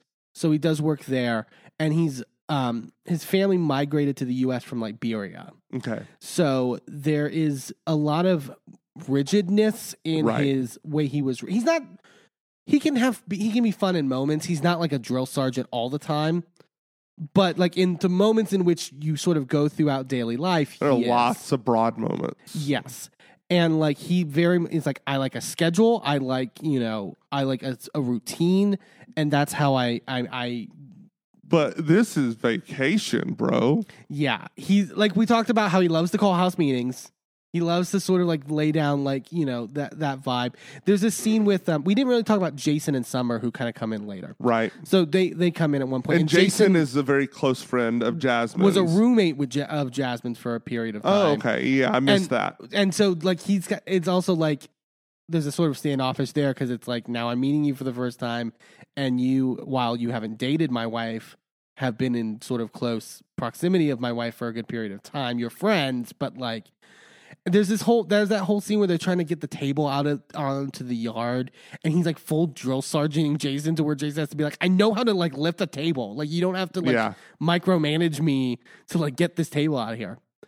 Um, and so, eh, yeah, but Jasmine is sort of like conditioned to it in certain ways, not fully. Jasmine speaks her mind to Silas a lot, which I appreciate. But I feel like she doesn't do that often. I feel like getting back around her friends this during this trip Yeah, has reminded her of who she was and then is giving her the motivation to speak because it doesn't seem like she's ever spoken like this to him before. Well, I think part of it, what it is, is like, and she kind of talks about it, is like she kind of feels like this is like I had single life and now I have wife life. yeah. And wife life has got to be like is not going to look anything like single life. And it's like, Why? why does it not have to?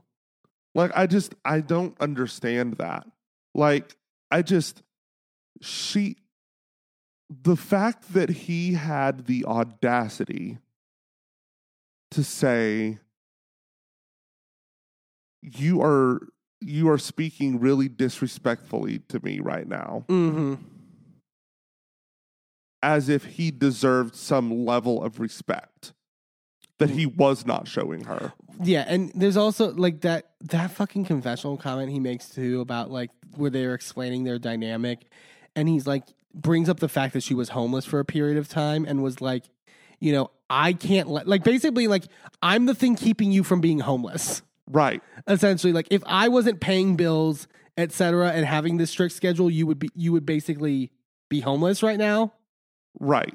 because Ba- basically, you're not, you don't know how to be responsible. So I have to be responsible for you. that was when when that comment was like in the first like three or three like two or three episodes i was like okay they have like little quirks as a couple that could be annoying but like whatever when he made that comment i was like no there's something deeper here And then there was the whole pants oh my thing. god Holy fuck. You would have thought she kicked his dog. Like this man was irate. Also, you're in the army reserves and you can't dress yourself.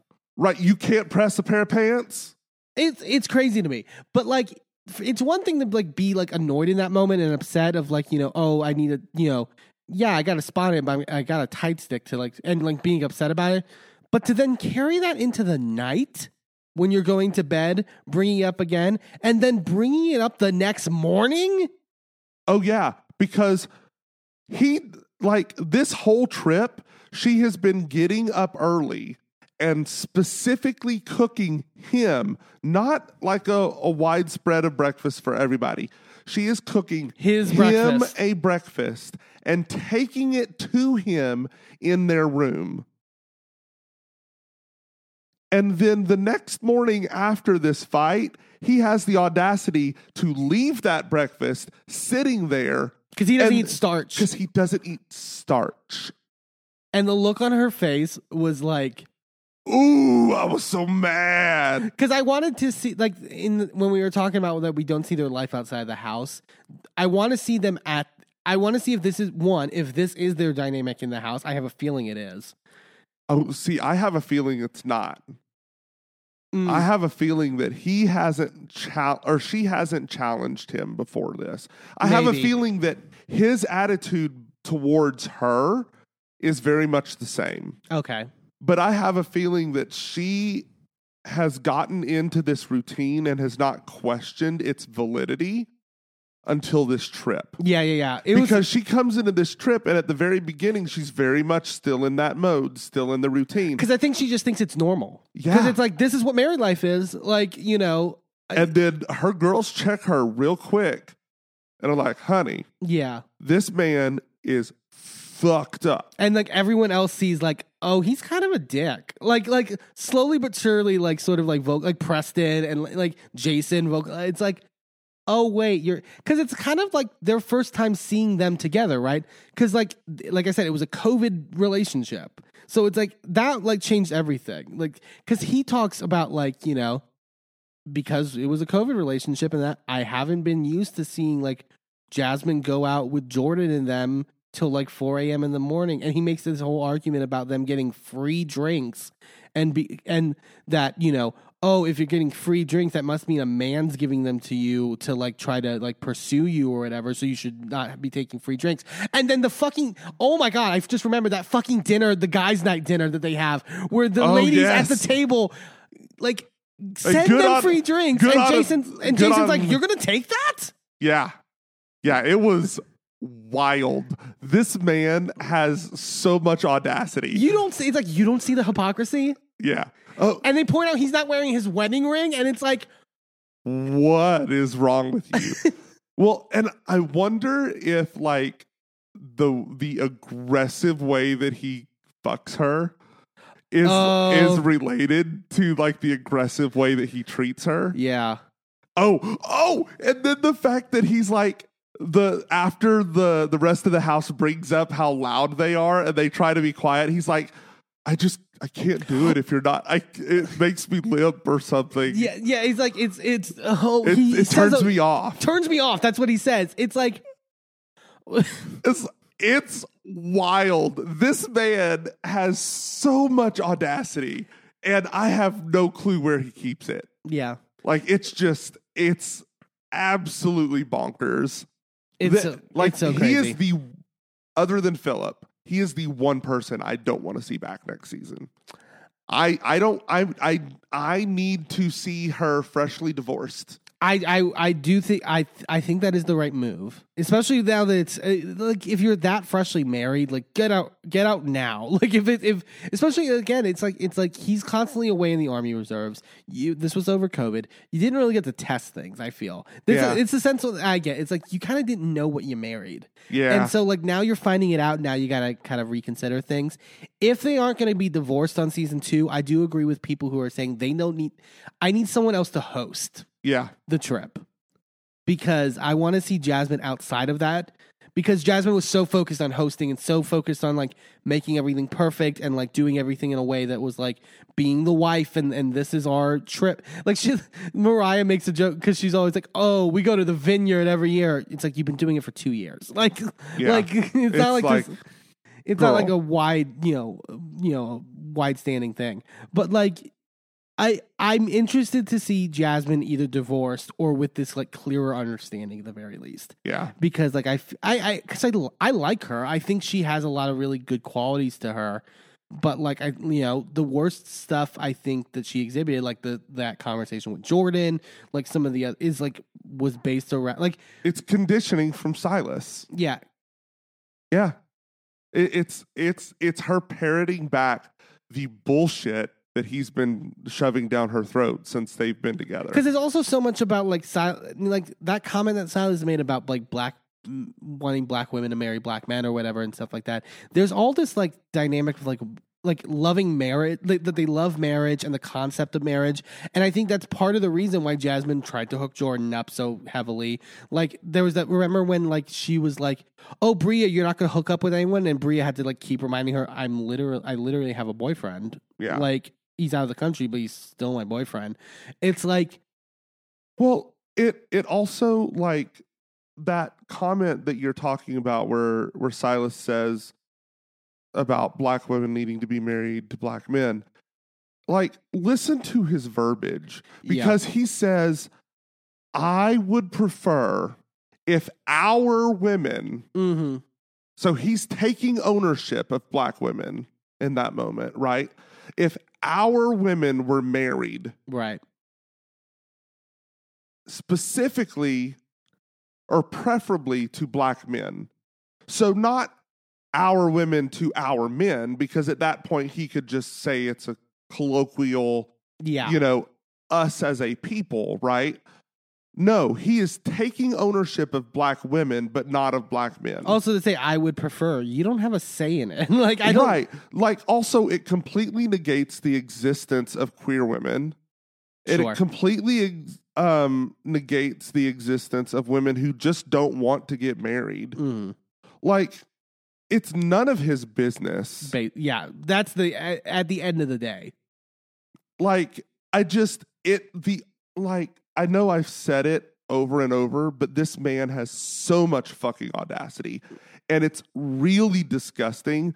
The second you put any thought into anything he says on this entire season, Mhm. it gets real gross. It does. real fast.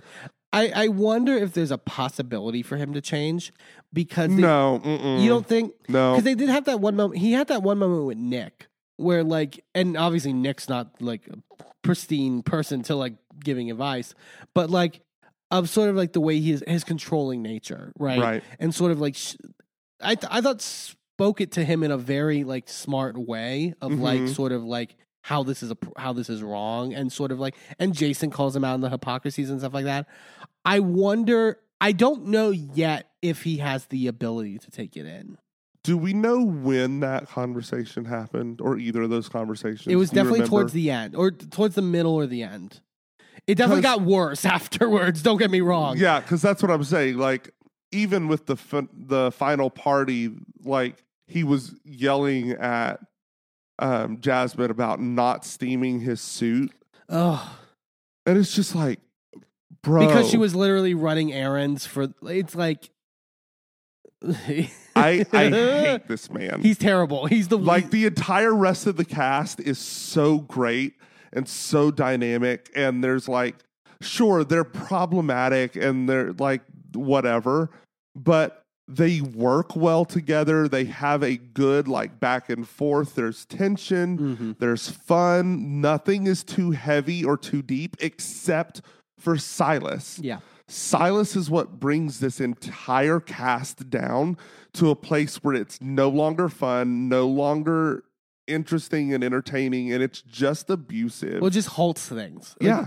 and that, but that's my thing. It's like if they don't host next time, right? If they get, if if Silas doesn't have that ability to host, would he be as conditioned like that?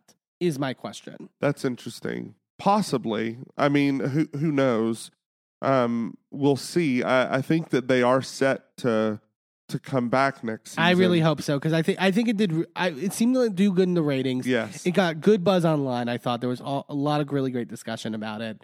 Um, I thought it was good. I really enjoyed it. Um, I th- I think it has really good potential to be a good, long-standing show. D- I mean, don't take our f- word for it. We're the people that thought Real Girlfriends in Paris should have gotten a second season. Uh, uh, you- look, and- I thought it was real good. but their ratings were trash. like, like, yeah, fair. but you know, this had this has much more legs, I would Yeah. say, than than that. Um, but yeah, really loved it. Go give it a watch. Like, it's eight episodes. It's real easy. Yeah. we binged it in like a day and Yeah. a half. uh, Not even a day and a half. Like, well, it was a day, and then we watched the last episode the next day. yeah, it was really quick. Like, but really, like, really keeps uh you abreast of things and sort of like doesn't it it doesn't take its foot off the gas. It's Yeah. it's good throughout. Um so yeah, go check it out. Uh, we're gonna take a quick commercial break and then when we come back, we're talking the newest episode of Real Housewives of Orange County. Don't go anywhere.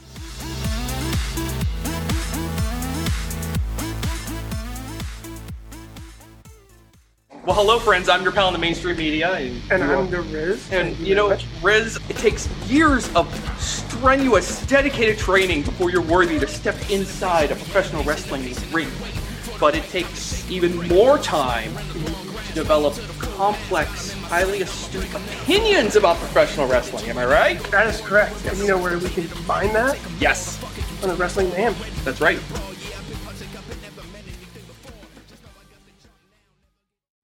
I'm Eamon, I'm Merlin, and if you're anything like us, you live your life out loud. and when it comes to issues of discrimination, inequity, and outright bigotry, we use every platform we have to speak out against systems of oppression that perpetrate violence against marginalized groups. That's why we are so proud to wear designs from the Survivors Know merch store. Their team has created designs that feature unapologetic, empowering, and survivor centered messaging that range from mild Like accountability is love, and toxicity is not on the menu. to a little more spicy. Like one of my favorites, Fuck Your Laws, Fuck Your System, Transformative Justice Now, which has a cute little happy flower on it. Each design is available on a variety of items from t shirts and hoodies to bags, blankets, magnets, and even stickers. And as more items become available, the options will continue to grow. 100% of the proceeds go back into supporting the amazing work done at Survivors Know to support survivors, workers, and survivor advocates by organizing, challenging the status quo, and creating alternatives to the systems that fail us. Support Survivors Know by shopping today at survivorsknow.threadless.com. That's survivorsknow.threadless.com. Sidekick Media Services. We are your sidekick in business for social media, video production, and more. Find out more at sidekickmediaservices.com.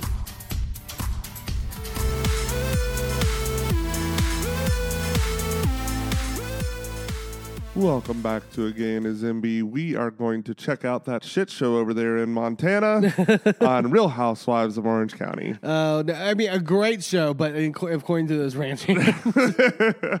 no, this was a great episode. I, I loving this Montana trip. It's it. I we say it everywhere. Orange County's great right now. It's Oh, yeah. it's really really great.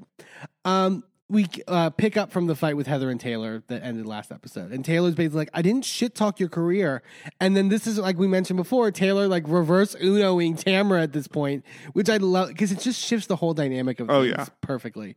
And she goes like, "I and I believe you're the one that said she hasn't done anything since the 1900s, Tamara." I mean, technically, she said that. I mean, it, it was. This is again the the shady jokes that they were doing, right. And it's like, girl, you can't say you weren't being shady. You were literally making these shady, snide remarks back and forth the entire time. I mean, Taylor tries to say later that like it what we weren't being like you could say that perhaps we were using sarcasm. Girl, I kind of think it wasn't. I don't know if they went out with the outright intention to shade her. Maybe I could say that. nah, It- but y'all were kikiing on her name. Right. Like, but, come on. But Tamara, you're not going to then like be like, Taylor, you said this, this, and this, and act like you didn't also join me in this. like, yeah. like I'm going to, you know, if you're pulling me down, you're going with me. Like, sorry. Um, no one can pronounce IMDb. Like Nope. Gina keeps calling it IMBD, and they're just like, No. it's like it's not that hard, guys. And Gina's If like, anything, it's I am HD. there you go, there we go. Heather, sell those shirts. Um, Gina is like, so Tamara took the shot at her, and Tamara's like, there were no shots fired. So now there's we're suddenly no shots fired. No, no shots, none. And Gina's like, so then what is the problem?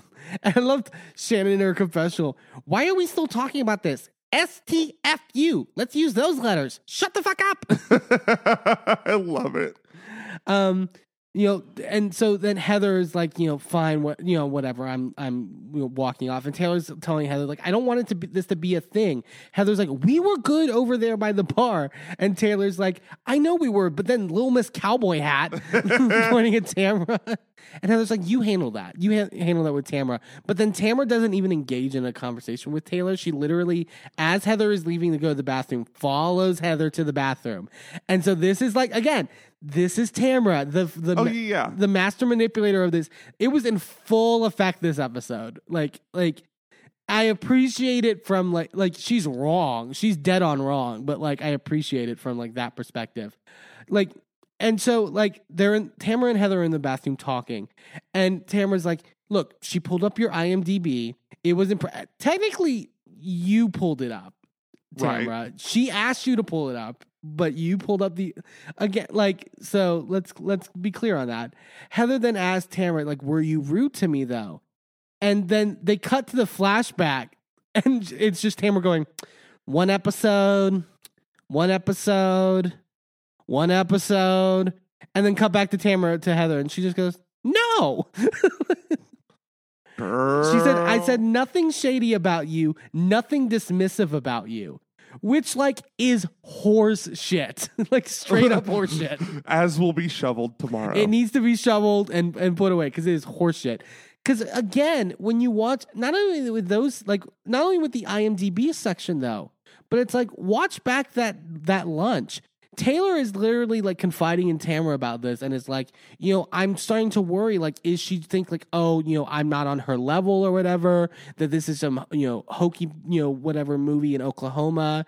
That you know, whatever. And what does Tamara say? Tamara says, I think it's all three of those things. yeah. She literally was like, Heather is pretentious. Cause like Tamara, like later in the in the restroom is like explaining to her how you know she made it seem like you know you put the script on the table and you were like oh how cute sort of thing, but you're leaving out the part where you validated what she was saying, Tamara. yeah.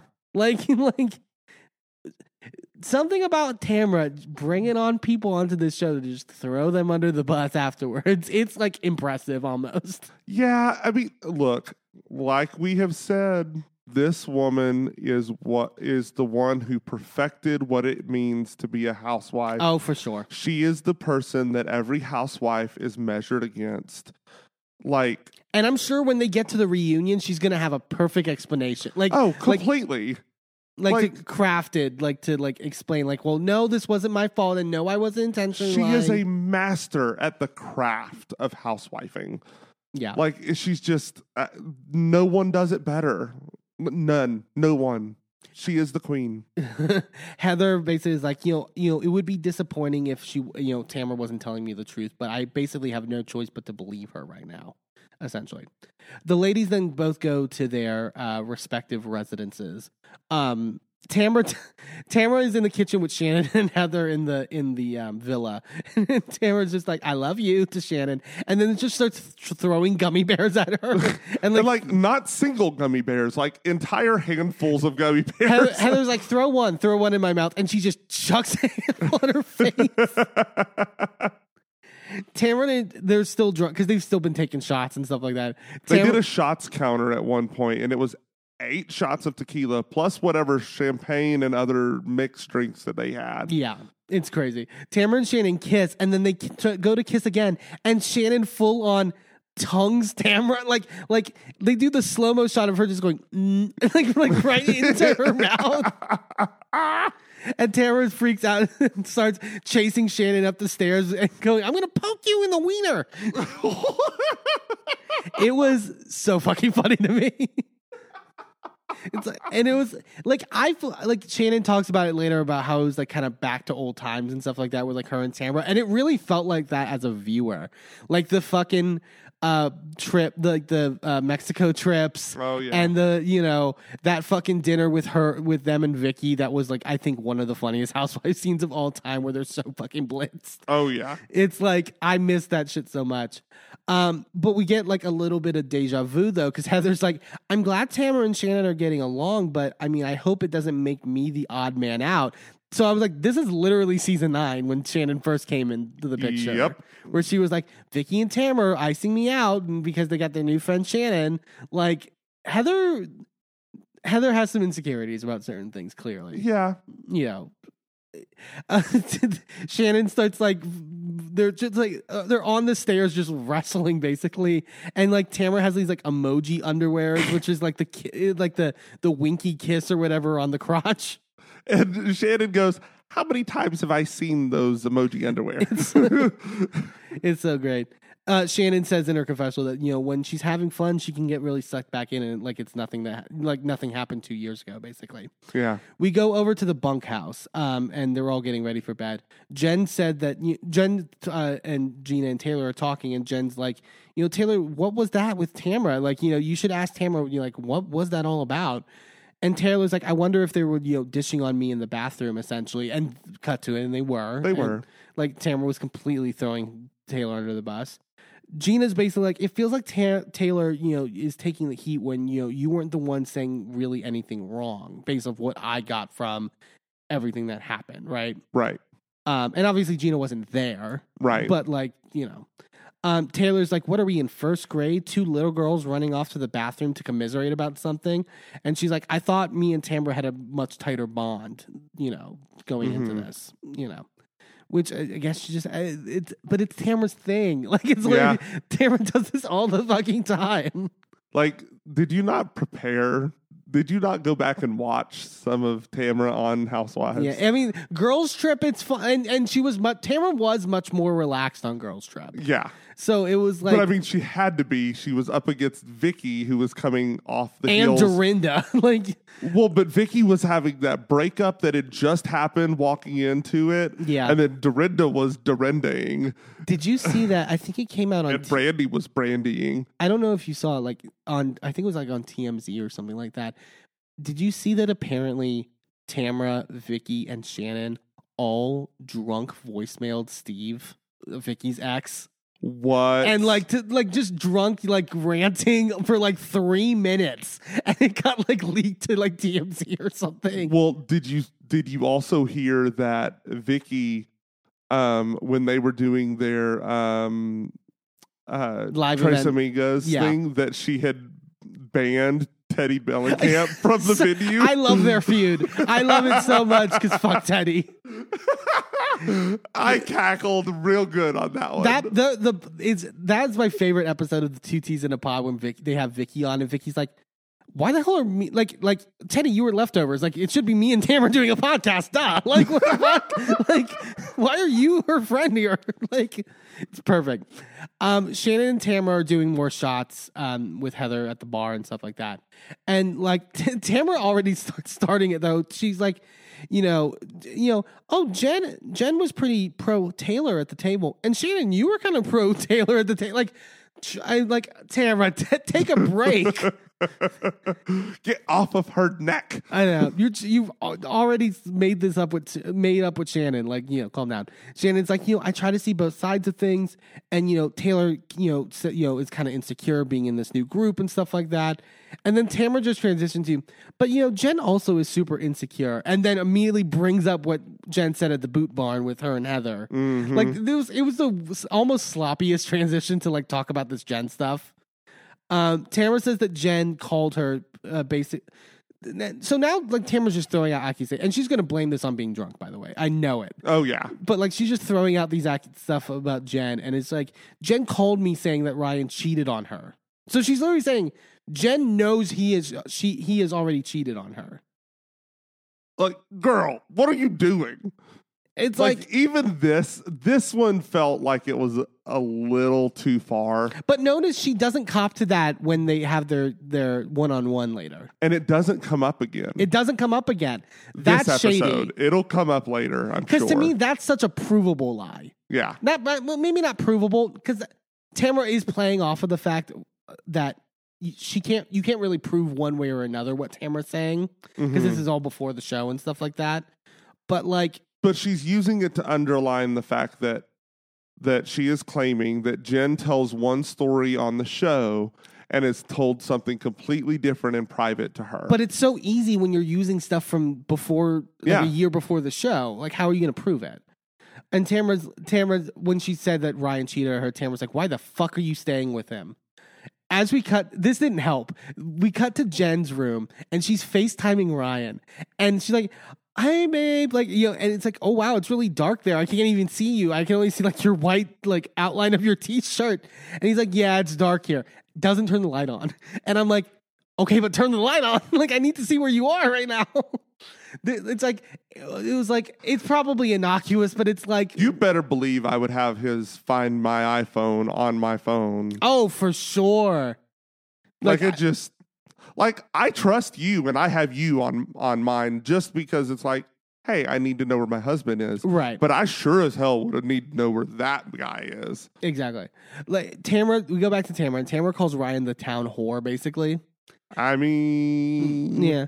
Uh, and then Tam- so Tamara has another friend named Heather, blonde Heather, and that she says that her other friend Heather said that he walked into cut, and I was confused if like this was the first time he walked into cut, like first like Yeah, it seemed like this was the first time he came to cut, but it's unclear as to when Tamra found, found, out, about, about, this.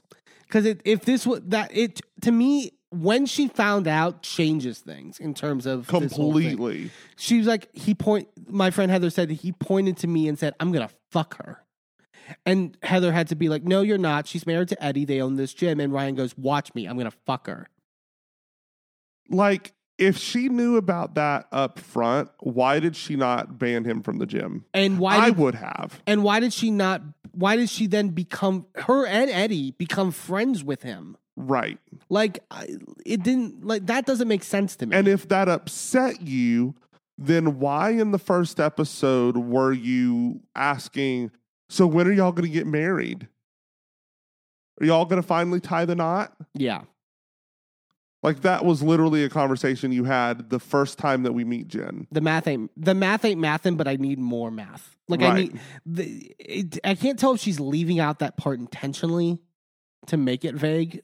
Yeah. Well, I mean, that's Tamara. Yeah, and she's like two months later he was with Jen. Um, so they just lays that out for Shannon, and, and Shannon's face is just like, what the fuck? Like you know, yeah. We wake up the next morning and Tamara, Tamara and Shannon are hungover from the night before. I mean, Shannon's cooking breakfast. Um, I forgot. She's she's like Tamara's like, "Are you making pancakes?" She's making something or whatever. She's like, "Oh, like it's it's like balls, like doughy balls." And Tamara's like, "I love doughy balls." what? yeah. Um, they're all FaceTiming people. Uh, like Heather's FaceTiming her son at college, stuff like that. Gina FaceTimes Emily and to tell her about the night before. Emily's pissed because she like took two more PCRs and it came back negative, and it's like I should have been on this fucking trip. And I'm like, Emily, you should have been on this fucking trip. But also, can we talk about the fact that they're all taking these, doing these uh, FaceTime calls from random picturesque locations around the. You don't have cell ranch? service. It's like, girl, why are you like standing on a hill with the lake in the background next to a forest? What? Yeah. What is this? so weird. Um, Gina tells Emily about what happened, laid out everything that happened the night before with Heather and Taylor. Emily just goes, and this is so true. Like, if they're at dinner and pulling up her IMDb, it's not to say great things about her. Yeah, there's literally no like. It can only be neutral. It can't be gr- like positive. Yeah. And Emily's also says, so, and it takes two people to pull it up and have the conversation. Mm-hmm. And Emily's like, I wouldn't be surprised if Tamara just threw someone under the bus to save herself because that's what Tamara does. She literally, and she makes the big metaphor like, not only would she throw someone under the bus, but then she would back the bus over, run her over, and then light the bus on fire to like burn any evidence. Clearly, Like, that's Tamara's MO. Um, she, Shannon's such a mess cooking breakfast. Like Shannon's doing all the breakfast stuff. Um, Shannon has like an eyelash stuck to her at one point, and then her hair extension is like fully falling out. And like Tamara, they put it on her like it's a like a horse tail, and then like Shannon like does a full horse impression. Jeez. It, it reminded me. Have you seen that girl on TikTok that does the the um like little mocking skits of how people used to do makeup in like the late in the like the mid aughts, where it's Oh. like the the the matte mousse foundation that's like like four full shades darker than it should be Yeah. and like the visible tracks in the back and it's it's hilarious that's what this whole scene reminded me of Oh, she yeah. like just plucks an extension out of her hair and it's like what is this Um, they all have breakfast outside. Um, uh, Tamara basically kind of lays out like the the um the plan for the day essentially, and that they're going to all live live the life like a cowgirl. And they're like, you know, we're all going to do the things that my son does, and we see a flashback to her son, and I try to forget about it. Don't need to see Ryan. Um, uh, Tamara, uh, Shannon, and Taylor are going to go work with heavy machinery. where were you on january 6th anyway Oh, we know. Um, and then Gina, Jen, and Heather, the way that Tamara puts it, are going to work with animals, which is such a that's such an innocuous way to put this yeah. Um, they all go uh, to their respective spots. Shannon just like p- looking out the the uh, the uh, Humvee or whatever, and just going howdy. it is not a Orange County vacation if Shannon is not doing accent work. it's it is something Uh, I love it. Um, they go horseback riding. Uh, uh, the half of the group. Gina almost gets bucked off of her horse, basically, and she's like, "This is how I die. This is how it happens." like, i mean yeah um, Shannon and Taylor and Tamara are moving bales of hay on like a tractor and stuff like that. And I didn't know Shannon had like property when she like she grew up on not a farm, but like sort of like sort of little, not as like you know, um, or not as uh, urban life sort of in Orange Mhm. County. Like had you know property essentially. Um, so she's you know she's like I can work a tractor and then can't get the brake. Almost like crashes it. Um, Gina and Heather go shovel poop out of the trailer as, as Jen learns how to like rope. and and heather's wondering if chanel has a shovel Yeah, she's like, at least give me like a Chanel shovel. Does Chanel make a shovel?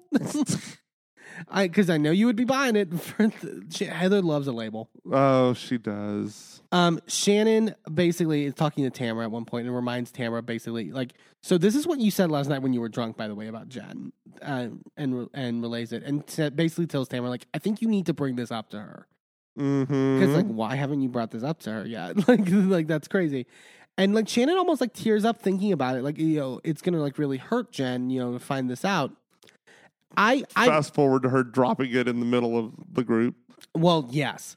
Um i really like i feel like shannon had i was good to see shannon warm to jen and kind of advocate for jen particularly later. I'm like i want this friendship to happen. Yeah. Like those are kind of two of my favorites to where it's like I, I'm excited for that. Gina's talking to Heather in the trailer though about last night, and she says, you know, it just feels like the only thing that I heard was that you know Tamara took a shot at you about like the whole she hasn't worked since the 1900s thing, and I didn't, you know, it was seemed like it was Tamara doing it, not Taylor.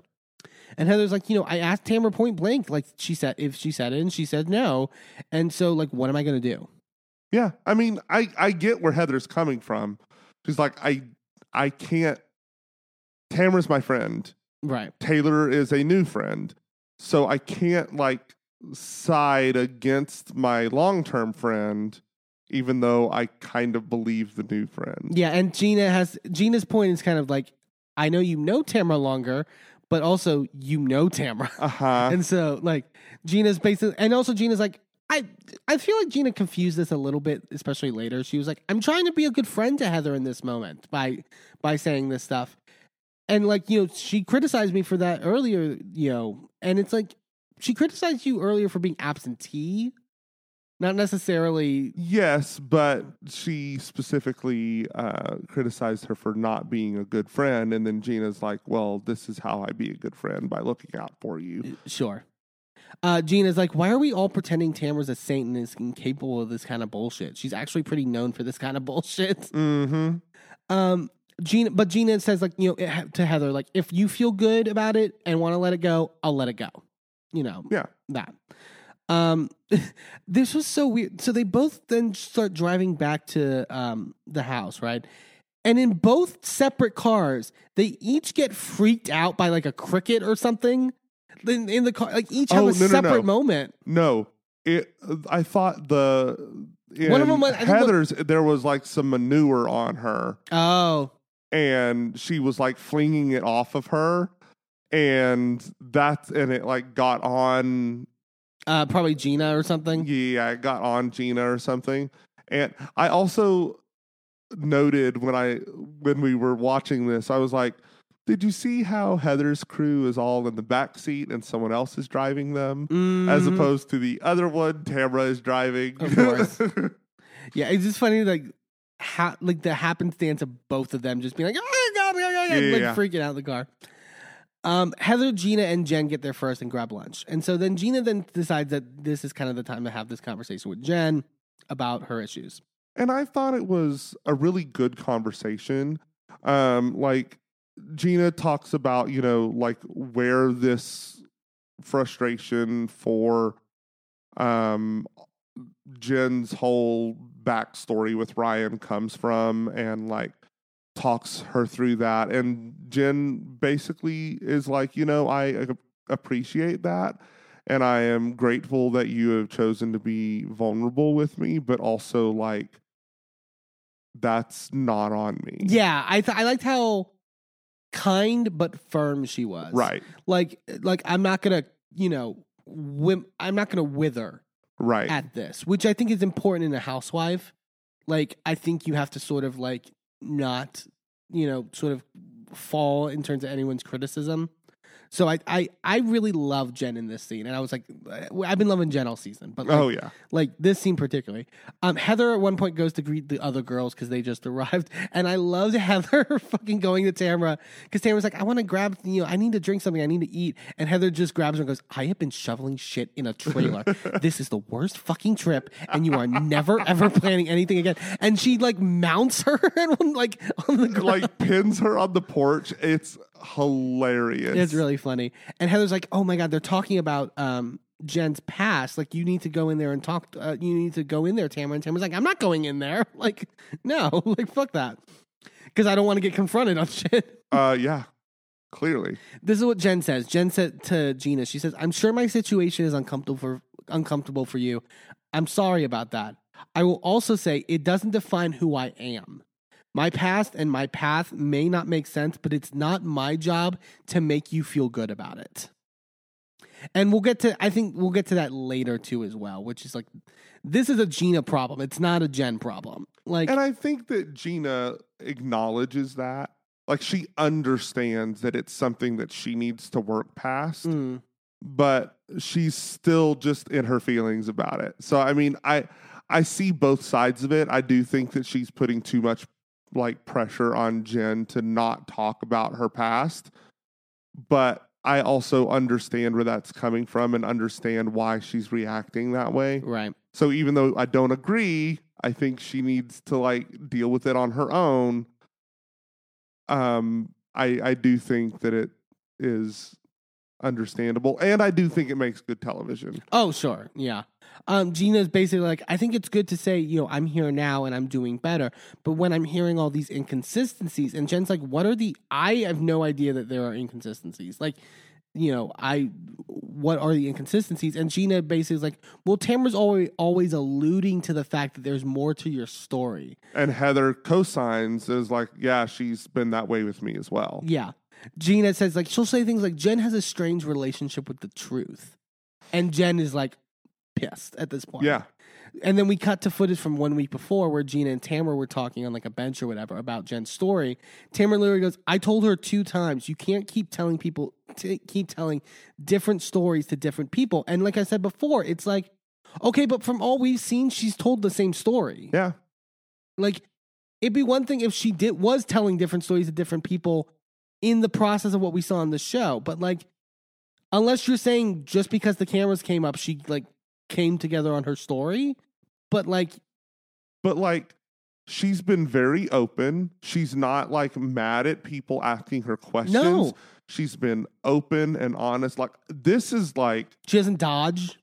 she doesn't, like honestly, she is kind of like picture perfect of what you want a housewife to be. Someone with a messy past, Mm-hmm. but who is unapologetic about it and stands firm in the truth, you know, like this is what happened.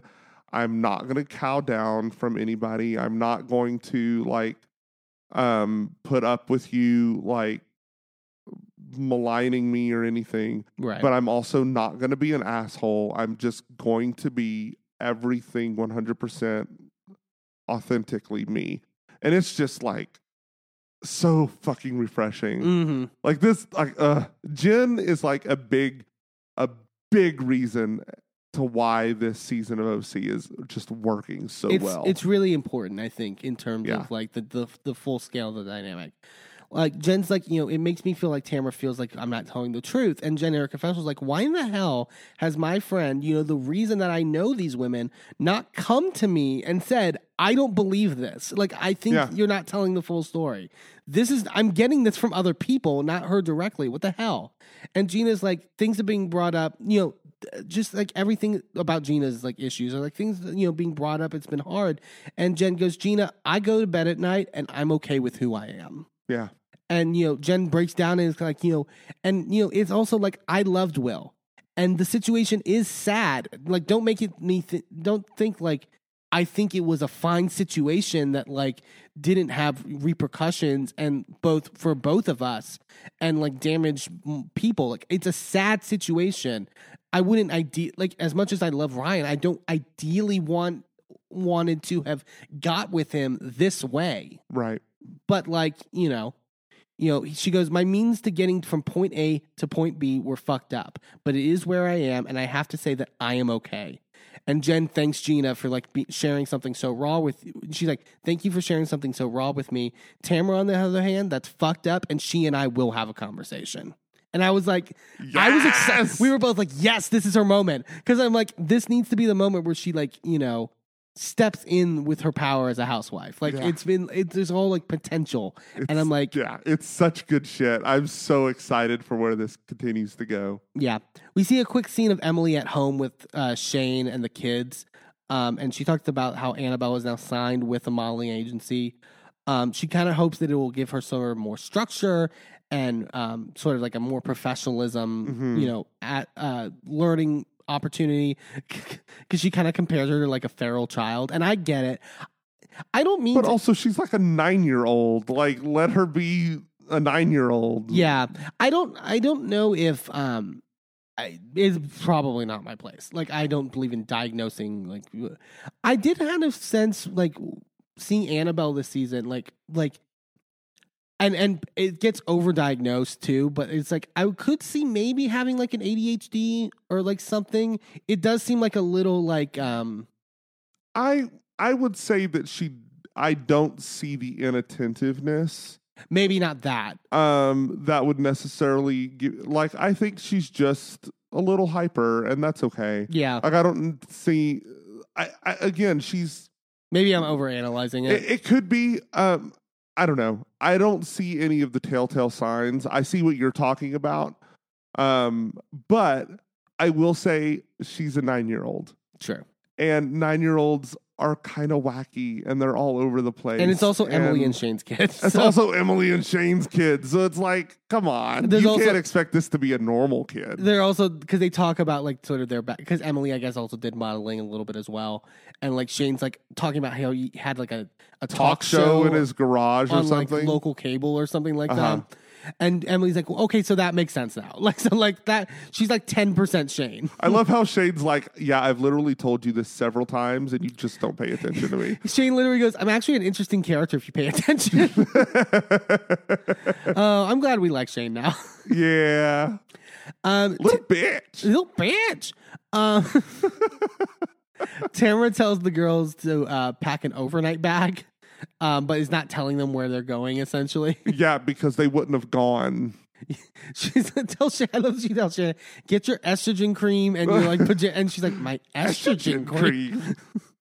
um, because they're going to be roughing it basically. Yeah. Um, this Jeez. this I thought was a sweet moment. Ta- uh, Shannon pulls Tamara to the side though in, in their room. to sort of like have a conversation about how like she's having an amazing time and she's really excited to move forward. Um, and like confides in her about like all the beautiful moments they've had and sort of like it was like it felt really genuine like on Yeah. both parts. Like it was it was really great to see. And tamara's like you know i don't want to go backwards. You know this was at a time in my life where i was i felt like things were spiraling you know etc and tamara uh, i was glad. Tamara apologized for what she had said on podcast and uh, and in the media and stuff like that. Like outright was like i'm sorry. I shouldn't have said that stuff like you know and, and like i'll take full responsibility for our issues. And shannon's like no i i will fully take responsibility for like my end of it too for not being as there for you as i could have been in terms of like that stuff.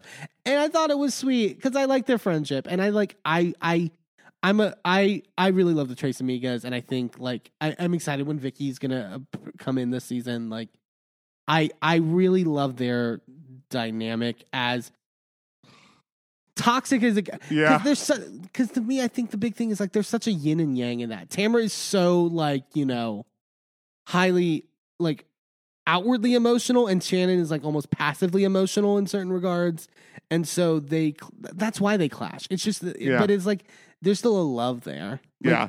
And I, I honestly think that a big motivation for Tamara to return to the show was to fix things with Shannon. Mm-hmm. Because I think that she knew that there was no way she would be able to to fix things with her without being on the show. yeah but I was I- like, I was just glad that Shannon also got that apology because she had been talking Yes. for the last couple episodes. Like, I still need that apology for you know all that stuff. So I was like, good, I'm happy. Um, they drive to the tents. This was such a like, this was such a real moment for Heather. They're driving up, and Tamara goes, "That's where we're st- going to stay tonight." Heather turns over to Tamara goes. Shut the fuck up. I, I have never heard Heather in my life say shut the fuck up. And this- it was so powerful. and Shannon, the look on Shannon's face was like we literally were like paused the show to laugh at her face. It was so good. It was like it's that you know that delayed laugh where then you realize what's happening and you're like, oh, so good. Uh, they divide up to um, start cooking. Like half of them are doing like bison or whatever, and the other half are doing like fish. I felt very attacked because they're pouring drinks, and Heather goes to Jen and goes, "Are you drinking Malibu?" And Jen goes, "It's like suntan lotion in a can." And I'm like, "Okay, but I really like Malibu. Mal- I, a Malibu and Coke is kind of my go-to, it's it's so good. and it's it does taste like suntan lotion a little bit, but I kind of like it. like you're not wrong, but I don't need like a fucking like thousand dollar rum. Like, Yeah. like come on, Taylor. like, like the most like like bougie rum that I'll drink is Kraken, and that's just Yeah, so like, good. yeah. It's just ugh, ugh. Um Ta Taylor's they're stuffing the fish with uh, the cavity of the fish with like lemon slices and Taylor's like I'm naming the fish and Heather goes no no no, no. and I think it was Louis. Was it? Did she Yeah, name it yeah. Louis? um Heather's practicing her lasso and like lassos the champagne flute from Tamara's arm just such a great moment Heather's like it was meant to be I loved Heather this trip and I I think I was saying it to you when it happened like this was so much better than last season. Oh yeah, like Heather Heather doesn't do good when she's the lead. Yeah. like she needs to be the side character. Not side character but like Well, part of the issue last season was that they started the season with this whole like drama that was coming for her family. Right and like someone like maligning her husband and his business and like the lawsuit and all of this stuff that I think it just took everything left mm-hmm. and then Noella being Noella like created the entire rest of the season that was the issue and it's like Heather didn't get a chance to breathe and have any fun last season. Right. And she's able to do that now even though there is the drama right now with with her and uh Taylor. Right but it's it's but it's like light you it's know? light and i think also it's like to me what made heather so good on oc when she first started was like she was so straight laced, and then you had the leaders of the show being Vicki and Tamra, who are fucking crazy. Yeah. and we're like throw. And it's like, how does Heather, this like prim and proper, like you know, debutante, like handle like these like crazy fucking situations? Yeah. And that's what made it so That juxtaposition. yeah. So when like Heather's leading like the like that vacation to Mexico last season that was so much about her business and Yeah. like it was like it's too rigid. There's Well, no and she like- was also like scoping out like future properties to buy with Terry. yeah, it's like I need you guys to go bar hopping and be uncomfortable. Like like that's what I want out of it. Like but like this where it's like throw Heather in fucking Montana and like have her shovel shit and like do and f- like it's it's perfect. Like it's perfect. Tamara asked Taylor they're talking around uh as they're cooking and Tamara asked Taylor if they you know you know d- I I was thinking about like the whole thing. Like did we ever really make fun of Heather's career at the lunch? And this is where Taylor goes what I would say is that you know there was a potential chance that we were being sarcastic and then Tamara goes like, well, because apparently there was chatter that we were making fun of her. And Taylor's like, I didn't say that. And Tamara goes, Gina did. And I'm like, okay, here and we Gina's go. Gina's like standing nearby, but not in the conversation. And like Tamara, when she does that, literally turns and faces Gina. Is Yeah. like, and fuck you, basically. It's, you that, know? it's the Dorinda meme of she's starting. yeah, literally that. And then we find out two hours before they left, Heather basically told Tamara what Gina said in the in the trailer. Because Heather being a great friend. yeah. um, Gina said that, you know, like I was only going based off of what was said from the night before. And Tim was like, why are you involving yourself in this when you weren't even there? And Gina's like, because I was checking on my friend. And Tamara goes, Gina, goodbye, go away. Like, sort of like really dismissive. Um, Heather's gets into the conversation and she, Gina's like, I'm just, I was just checking on you. Like, why am I getting penalized for just checking on you? And Heather's like, checking on me is great. I, I love the way that she starts it. It's like, okay, um, yes, but no. Yeah, it's it's so Heather. Like the it's such a mothering moment. Uh, she's like, but you made it out to be like this big pattern, and we cut to the uh, more footage from it, and she, yeah, Gina was basically like, she's done it to Emily, she's done it to me, But like she has. it's not incor- it's not wrong. it's not incorrect. Gina's Like Tamara has no room to be mad about it. no, Gina's basically pissed that Heather threw her under the bus though, and in her confessional, Gina's like, at this point, honestly, I don't even know if Heather is even from New York. Wow. That's bold words. Um, I love that that's their one bonding point from last season. We're both from New York. Um, Tamara says that she thought that they were cool and uh, didn't think that you know you would try to stab me in the back. The whole time as this fight is happening, by the way, they keep cutting to the ranch hands who are having to tend to the meat that they're cooking, and they're just commenting to the side, being like, "Look at this shit!" Like fucking. it's so funny watching these ranch hands talk shit behind their backs. I was cackling. At one point, one of them go, "You want to check on that shit show over there?" And the, the other goes, "Not really." Jen then comes into the conversation though, and Jen's like, you know, if we're talking about the pattern, that was what we talked about at the lunch, and basically now confronts Tamara, and Tamara, and it's like, you know, I'm just confused about what you're doing. You know, Tamara is like, you know what? I think I have built up resentments. You know, and then Tamara then tells the Ryan story of what she told Shannon and Heather about saying him saying, "I want to fuck her," basically.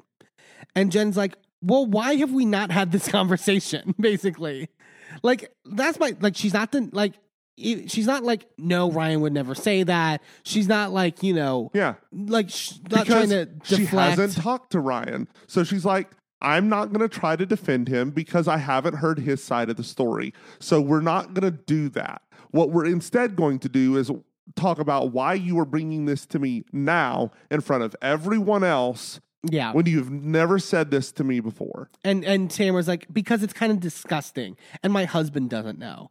And I'm like, okay, but then also the, t- the time of that becomes very important because if you knew that from the beginning, that's your fault then that Eddie doesn't Yeah. know. And why have you held on to this for so long? Yeah. Gina in her confessional, because Gina pulls a face at this, and in her confessional, is like, so I'm a shit stirrer for advising my friend Heather about bad things that you said. But this isn't being a bad friend to Jen. Just outing this in front of everyone. You're a great friend, Tamara. we cut back and Tamara's like, "How would you feel if if you had to keep it quiet?" Implying that Jen like tried to put a muzzle on Tamara talking about the affair. And Jen is like, "No, that never happened. I never told anyone to keep quiet. I was the one that told Will." At the end of the day, and Tamara's like, you know, and th- then Tamara brings up the whole. And I don't think she, because she didn't bring this up at Cut Fitness, right? This was we found this out in her confessional about Will finding them fucking in the car, right? Right. I think That- so. that Tamara accuses them. And Jen's like, that is so wrong, Tamara. That's not what happened. And then she explains the story about that it wasn't that they, you know, that they were fucking in the car, that they had an event uh, for, uh, for her thing. Will was in town. And that uh, Ryan called her and was basically like, I have a gift for you. They met in the car. It was intimate, but it wasn't like a, like, it wasn't they had intercourse. And they even to that point had never even held hands. Yeah, she makes that point. She's like, at that point, I never even held Ryan's hand. This is where I feel like the point got lost because she says that, and Gina goes, "It's still really shitty."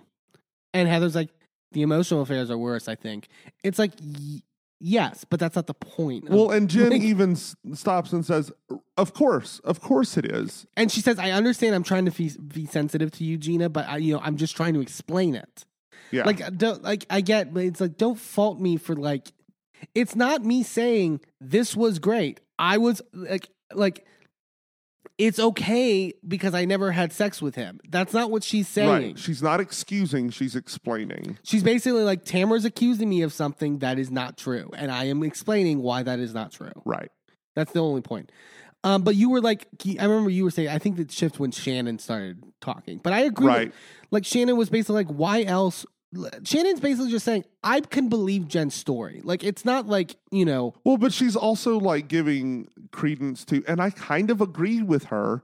It's like you would not choose. Why would you choose to walk away from your family, from your husband, from your children, yeah, all of that?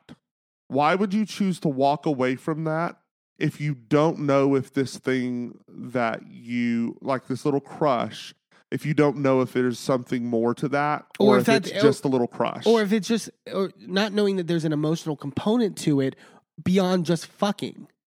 Right. like if you were just fucking a guy because you you were lonely or whatever or something like that, but you had no emotional connection to that person, you wouldn't leave your family. right. like that's her point and she and she's only saying that to say what Jen is saying could be true. But then Gina basically starts losing. And she's like, there should be no emotional connections made when you're married. Like, like sort of like, and she does like the like weird hand motion shit. Shannon's just being like, I'm not trying to justify it. Like, like literally, I'm not saying this was right. I'm saying this could be believable in terms of her story. Like, we're losing the point here, basically. Yeah. And Shannon, Gina's like, you're in a car getting a gift from a man. You walked away from your marriage. And like, this is where I felt bad because Jen just has to sit there and kind of just be like, you know, yeah, I'm an asshole. Like, Yeah. it's like, I get it. I get Gina's like, is able to vocalize it's not Jen's fault, but it's like, it sucks that you're just like ranting and like, because she then, Gina then storms off. And I'm like, I can understand you being uncomfortable and detaching yourself when you're hearing this stuff. I can like, but you don't have to yell about it. Like you don't Yeah. have to like embarrass the person because of your trigger. Yeah. Like that's the frustrating thing about it all. And Heather, but Heather is also then like, you know, I understand what Gina's saying basically. Like, and she's like, if my husband did that to me, I would feel the same fucking way. And it's, it's like saying it standing right next to Jen. And it's like, but it's not but again nobody is saying that what jen did was okay right. nobody is saying that will had no right to be upset when he found out about this Yes. again she made a choice to step outside of her marriage and she is owning that fact. She is not excusing it. She is not saying that it was okay but she is saying this is what i did. Yeah.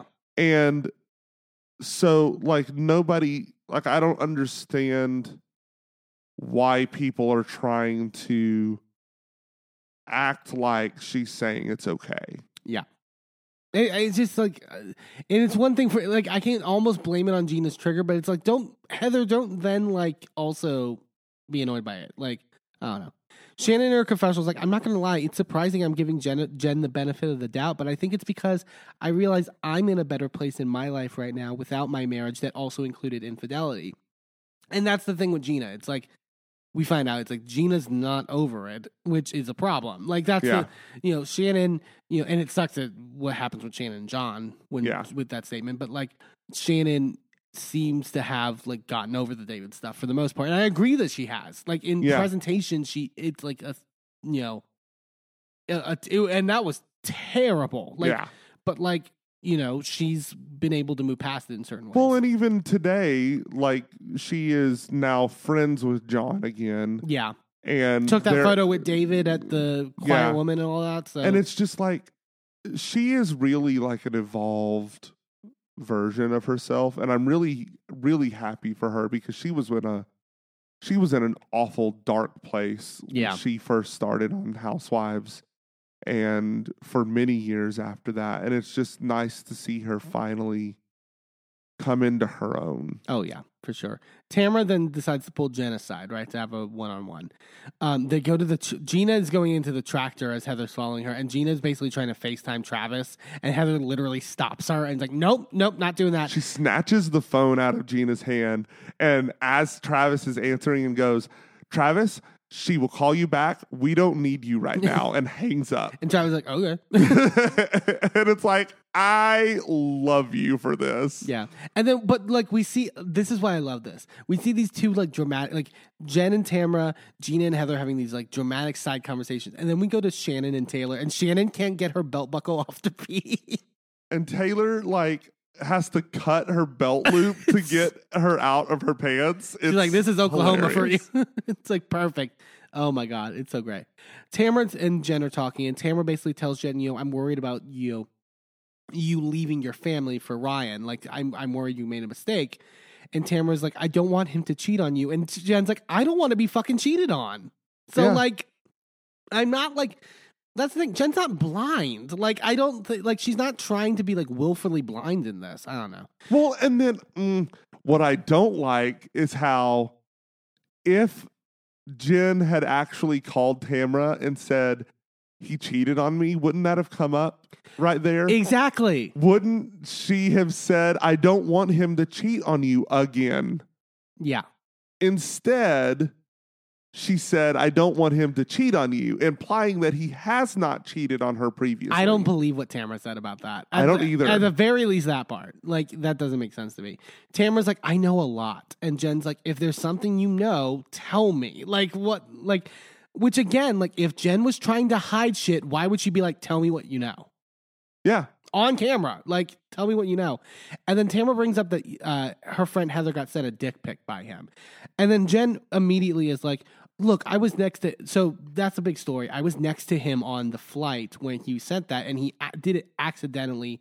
And Jen posted it, and Ryan posted a thing on her Instagram story, like also talking about this, where like he was, he basically Snapchatted what he thought he was just Snapchatting to Jen, but basically sent to like also his adult kids, and like the, I cannot imagine getting my dad's dick pic on Snapchat. yeah, I would not laugh at that. no, That would not be funny. yeah. Yeah, and it, apparently it was captioned, "Hi, me and my limp D miss you." Uh, like, I just, what? It's so bad.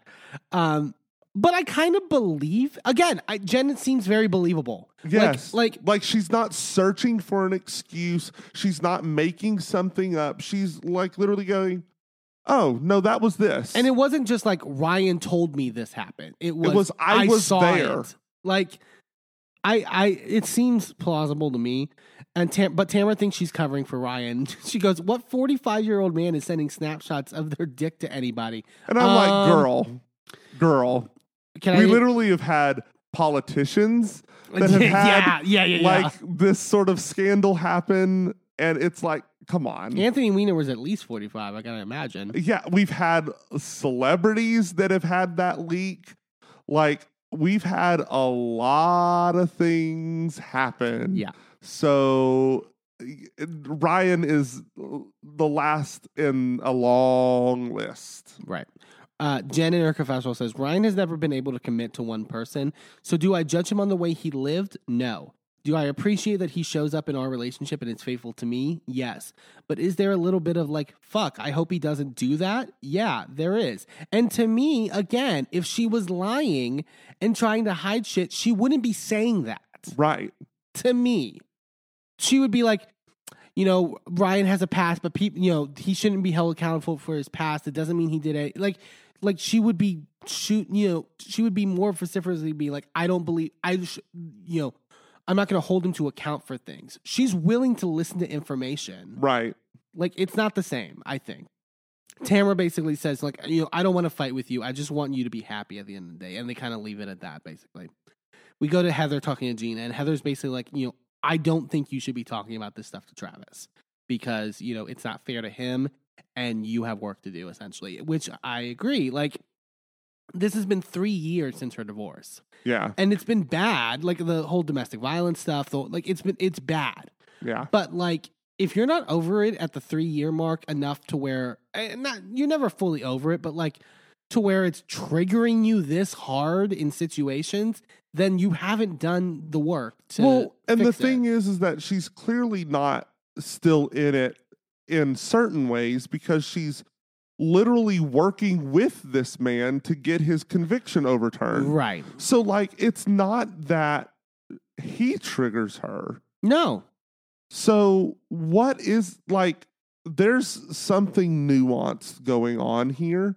It's not that she's not over it. She is, but there's like something that's still there. There's something that's festering, right and you, you got to work that shit out in therapy, girl. And like, I'm glad that you haven't because it's good TV, but like, personally, i mean i could I get- hope you can get that closure. it's good TV in the sense that it's drama, but like I kind of like I'm like you, th- I'm a little over it. like I'm like this is like now the third or fourth time, and I'm like you like either you fix it or like Yeah, I mean, it, it there's ongoing drama that is compelling and and fun and all of that. This is just the same note. yeah Like there's no development to this drama yeah I as of yet. So it's like, come on. And Heather's basically like Travis is your boyfriend. He's not your therapist, and he's not your brother. Yeah. Like okay, yeah. yeah. like uh, the I guess he meant like family member, but it was like yeah, you don't fuck your brother. Like that, that's what Well- my brain went. no, but it, it's more like a he's the person you're in the relationship with. So if you have things that could affect the relationship that you need to work out, you have to work that out outside of that person. Right. You have to use a therapist or your friend or a sibling or somebody else to work through that with Mm-hmm. because he doesn't deserve that to be put on him. Right. Yeah. Yeah. That's the biggest thing. But overall, another really good episode of Real Housewives of Orange County. Um, loving this Montana trip. Um, yeah, real, just really great season overall. I Yeah. re- really, really enjoy it. All right, let's talk about tops and bottoms. Uh, we got uh, we got uh, Drag Race. Uh, we got um, Martha's Vineyard. Got eight episodes of that, so plenty of things to pick from there. Um, and we have OC. What are you thinking, babe? Uh, I'll start with my top. Um, for my top for this week, I'm gonna give it to Jen over on OC. I've been loving Jen this season. I think she's been one of the better new additions on Housewives in a while. Um, and I thought this was kind of her moment to kind of sort of like stand firm in things. Mhm. Um, she maybe didn't have that full like housewife confrontation moment at the end with Tamra, but I thought she held her own in a way that I think is important for a housewife to do. You have to sort of like be firm in your opinions and sort of not waver. And I thought she did that in a really great way. I think, she, uh, you know, as much as Tamra's critiquing her, um, I think she is consistent both in the not just the story, but just the way she's moving about this show. Like she's moving in a way that is consistent with a, a person's character Mhm. and how she operates, and I really appreciate it. I think she's a a, a good, refreshing uh, addition to the show right now, and, and really contributes a lot. So my top is going to go to Jen. Um, my bottom, I'm going to give it to basically whoever it was on Drag Race who decided this format for how the episodes are going to play out for the finale of All Stars Eight. Like, Yeah, I hate it. I, I I don't know. Like I feel like it's it's just not going to sort of like lead to a real satisfying moment to me, especially when Jim. It's kind if if Jimbo doesn't win, obviously it's going to be upsetting, but also like it's kind of clear Jimbo needs to win. I mean, four wins at this point. Like if Jimbo doesn't win the competition, it's kind of crazy. Um, but like yeah, it's just like I uh, I think the fame game stuff also has been a good idea that it hasn't really like been the best. Like in, ter- Yeah. like, in terms of like you know satisfaction at the end of the day, it's kind of like oh this is a thing that we have. It's not like exciting necessarily. Um, but you, who knows? You know, I, I it's drag race, so you know we we eat it up all the time. So it's Mhm. it's it's it's you know kind of hard to critique in that in that regard. Um, what about you, babe? What are your tops and your bottoms? Um, so I think, uh, I think both my top and my bottom is going to come from Martha's Vineyard. Okay, Um, I'm gonna start with my bottom because I like to end on a high note.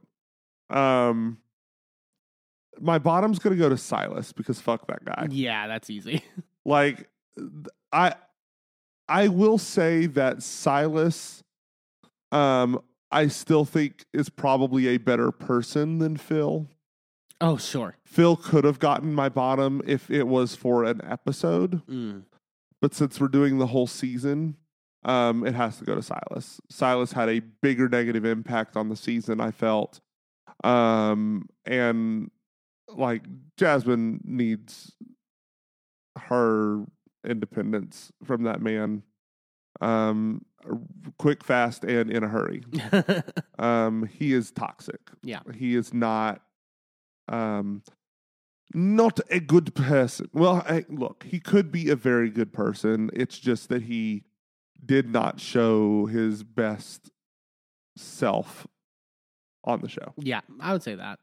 Um the opposite of that, I'm going to split my top between um Jordan Okay. and Preston. Yeah, those are two of my favorites. because again, like you just said, two of my favorites. Um, Amir is definitely the eye candy of the season, but as far as the people that really stood out as having like the best moral character and the people that I really like look up to and like aspire to be like, it would be Jordan and Preston. Like both of them are so rooted in who they are um and they they know exactly who they are and they don't waver from that. Hmm and yeah jordan has some still some work to do on like um dealing with some of the trauma that she's been through but there's nothing wrong with that. She never wavers in her convictions. Yeah. um Preston is like um like uh, very much the same way very rooted in who he is very knowledgeable and very like fun like he ha- has the perfect balance between being light and fun and carefree and like shady in all the Mhm. right times but also without ever being rude and with like never getting down in the mud and like getting super messy with people Right.